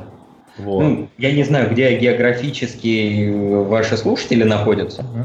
да, потому что там везде, ну, МИФ, да. скорее всего, ну, если будет куда-то поставлять, то только в России, и ага. у него там, чтобы доставку заказать, надо ну, там три или четыре книжки купить. Ага. Вот. Давай, я сейчас вот в чатик вот это вот промокод на 50% на электронку. Угу. Вот. Окей. Есть у меня... Залинкуем. На, а, на сайте... Есть волшебный промокод, он на 20% на все. Угу. Вот такой вот. Вот я их в чатике по-тихому опубликовал. Да, вот вроде бы ссылочка, да. Ну и у нас, естественно, э, когда мы... Можно выложим... вот пользоваться вот этой вот... Ну, я туда скидывал свою книжку, я ее как это, что делаю? Я ее редиректю через себя, и, ну, а, вот. хорошо, понял. Да, значит, это... И я потом просто как флюородросю на растущую циферку переходов по этой ссылке. Ага, Ой, да. Немного делал, а много сделал. Там одна такая опечатка концептуальная. Ну, можно, я могу удалить, и ты потом можешь это сейчас пере, переписать. Вот. Еще у Макса есть канал на YouTube с видео, с видео вебинарами, да, и недавно, кстати, Макс сделал первый э, видео на английском языке, то есть особенно ребята, которые слушают нас за границей, таких до, достаточно много. Э, самая крупная страна на слушающие это Штаты, Mm-hmm. Вот вы можете, э, вполне можете показать это видео своим англоговорящим коллегам. Я думаю, это будет интересно. Вот. И у Макса есть форум, где люди очень активно общаются на темы, связанные вот с личной эффективностью, с его методами. Вот. А также Макс проводит, я так, я сам, за, за, Макс, за тебя скажу, э, что ты проводишь тренинги, да? Ты проводишь тренинги, которые, на которые, о которых можно узнать, наверное, на сай, сайте Макса. Они проводятся в разных городах в разное время и так сказать, спонтанно, довольно спонтанно, наверное, да? Ну, про открытые, да, там написано на сайте. Я их провожу не так часто, не так уж и много, но на сайте, который много сделал .ру, там все как раз тоже написано. Там из ближайших будет Краснодар и в августе Новосибирск. То есть у меня там открытых тренингов 3 в год, 5 в год максимум. Угу. Вот, окей. Э, ничего не забыл? Ничего. Да, вроде бы нет. Ну, если да, если что-нибудь вспомнится, уже напишем тогда текстом, э, э, текстом к выпуску. Вот, у нас э, в заключительной части мы иногда обсуждаем новости и что-то рекомендуем. Я предлагаю, в этот раз мы уже все-таки больше двух часов сидим, новостную часть пропустить, но все-таки я хочу дать одну небольшую рекомендацию, которая связана э, в рубрике «Последний писк», Э, которая несколько связана с нашим выпуском, а именно я открыл для себя наушники для защиты от шума. Э, возможно, некоторые из вас слышали про там, системы активного звукоподавления, там наушники различных различных фирм типа Bose, и там, наверное, еще других есть куча производителей, которые очень хорошие наушники, вот, но у них есть проблема, они обычно стоят как бы за 200 плюс евро, что ну, не, не каждому по, по бюджету. Угу. Вот. В одном из своих проектов где-то год назад я увидал, что э, ребят, сидящих в таких ушах-чебурашках, вот, спросил, что это такое, оказалось, есть такие так называемые наушники для защиты от шума. Э, вот, допустим, я пользуюсь э, наушниками фирмы 3M, это, по-моему, модель называется Peltor. Optima, там есть э, различные модификации, а, Optima 1, Optima 2, Optima 3, я линочку скину, линк скину э, в чат и э, э, будет в выпуске. В общем, это просто наушники, которые защищают от шума, Поэтому у них, значит, нету возможности выдачи звука, и они стоят э, меньше 20 баксов. То есть там примерно я их покупал от 15 э, до 20 баксов. Э, стоили, работают отлично. Я знаю, многие из вас вынуждены сидеть в обстановке, как называется, open office, да, когда вокруг могут люди общаться про то, как они провели выходные, и иногда это действительно мешает сконцентрироваться на работе особенно как-то сфокусировано, вот как метод, там, например, с, с помидорчиком, э, с помидорчиком решать какую-то задачу, и вот эти штуки, надетые на уши, практически э, погружают вас в состояние, когда вы находитесь э, э, как бы один, и ничего вокруг э, вас не отвлекает. В общем, мне кажется, отличная, отличная вещь. и можно порекомендовать как дешевое решение для вот именно проблем э, OpenOffice как э, э, на работе. Вот. Да, вот, ну, чтобы совсем на наушниках не заканчивать, я хотел бы, ну, немножко еще дополнить, как бы, ну, такую вот самую важную мысль, которую я все пытался сформулировать весь подкаст. А, ребята, уважаемые слушатели, ребята, разработчики, ну, все, все, вообще все, ваша жизнь лежит, находится в ваших руках. И только вы решаете, что будет дальше. И в этом смысле все техники, подкасты, книжки и наушники, они вам лишь помогут в достижении цели. Если у вас нет четко сформулированной цели, если вы не знаете точно, что вас не устраивает и что вы хотите изменить, ну, скорее всего, у вас ничего не получится. Начинайте всегда вот э, следовать методикам и всем остальным после ответа на один простой вопрос. Что я хочу поменять в своей жизни и зачем мне это нужно? Может окажется, что ничего менять не нужно, вас все устраивает. А может быть, это будет не так, и тогда вы уже получите половину ответа на вопрос, как э, повысить свою личную эффективность, качество жизни и все остальное, как вообще достигнуть своей цели. Окей, на этой ноте мы прощаемся. У нас рекордная передача 2.15. Спасибо, э, спасибо Максим Дорофеев. Э, давайте э, спасибо Никита э, Маклахов. Маклах. Правильно ставил, э, неправильно ставил ударение. Спасибо, Олег э, Царев. Э, до свидания. С вами был ведущий Алексей Виноградов. До свидания. До следующих выпусков. Спасибо всем, кто, кому хватило терпения дослушать до конца. Счастливо. Да, всем пока.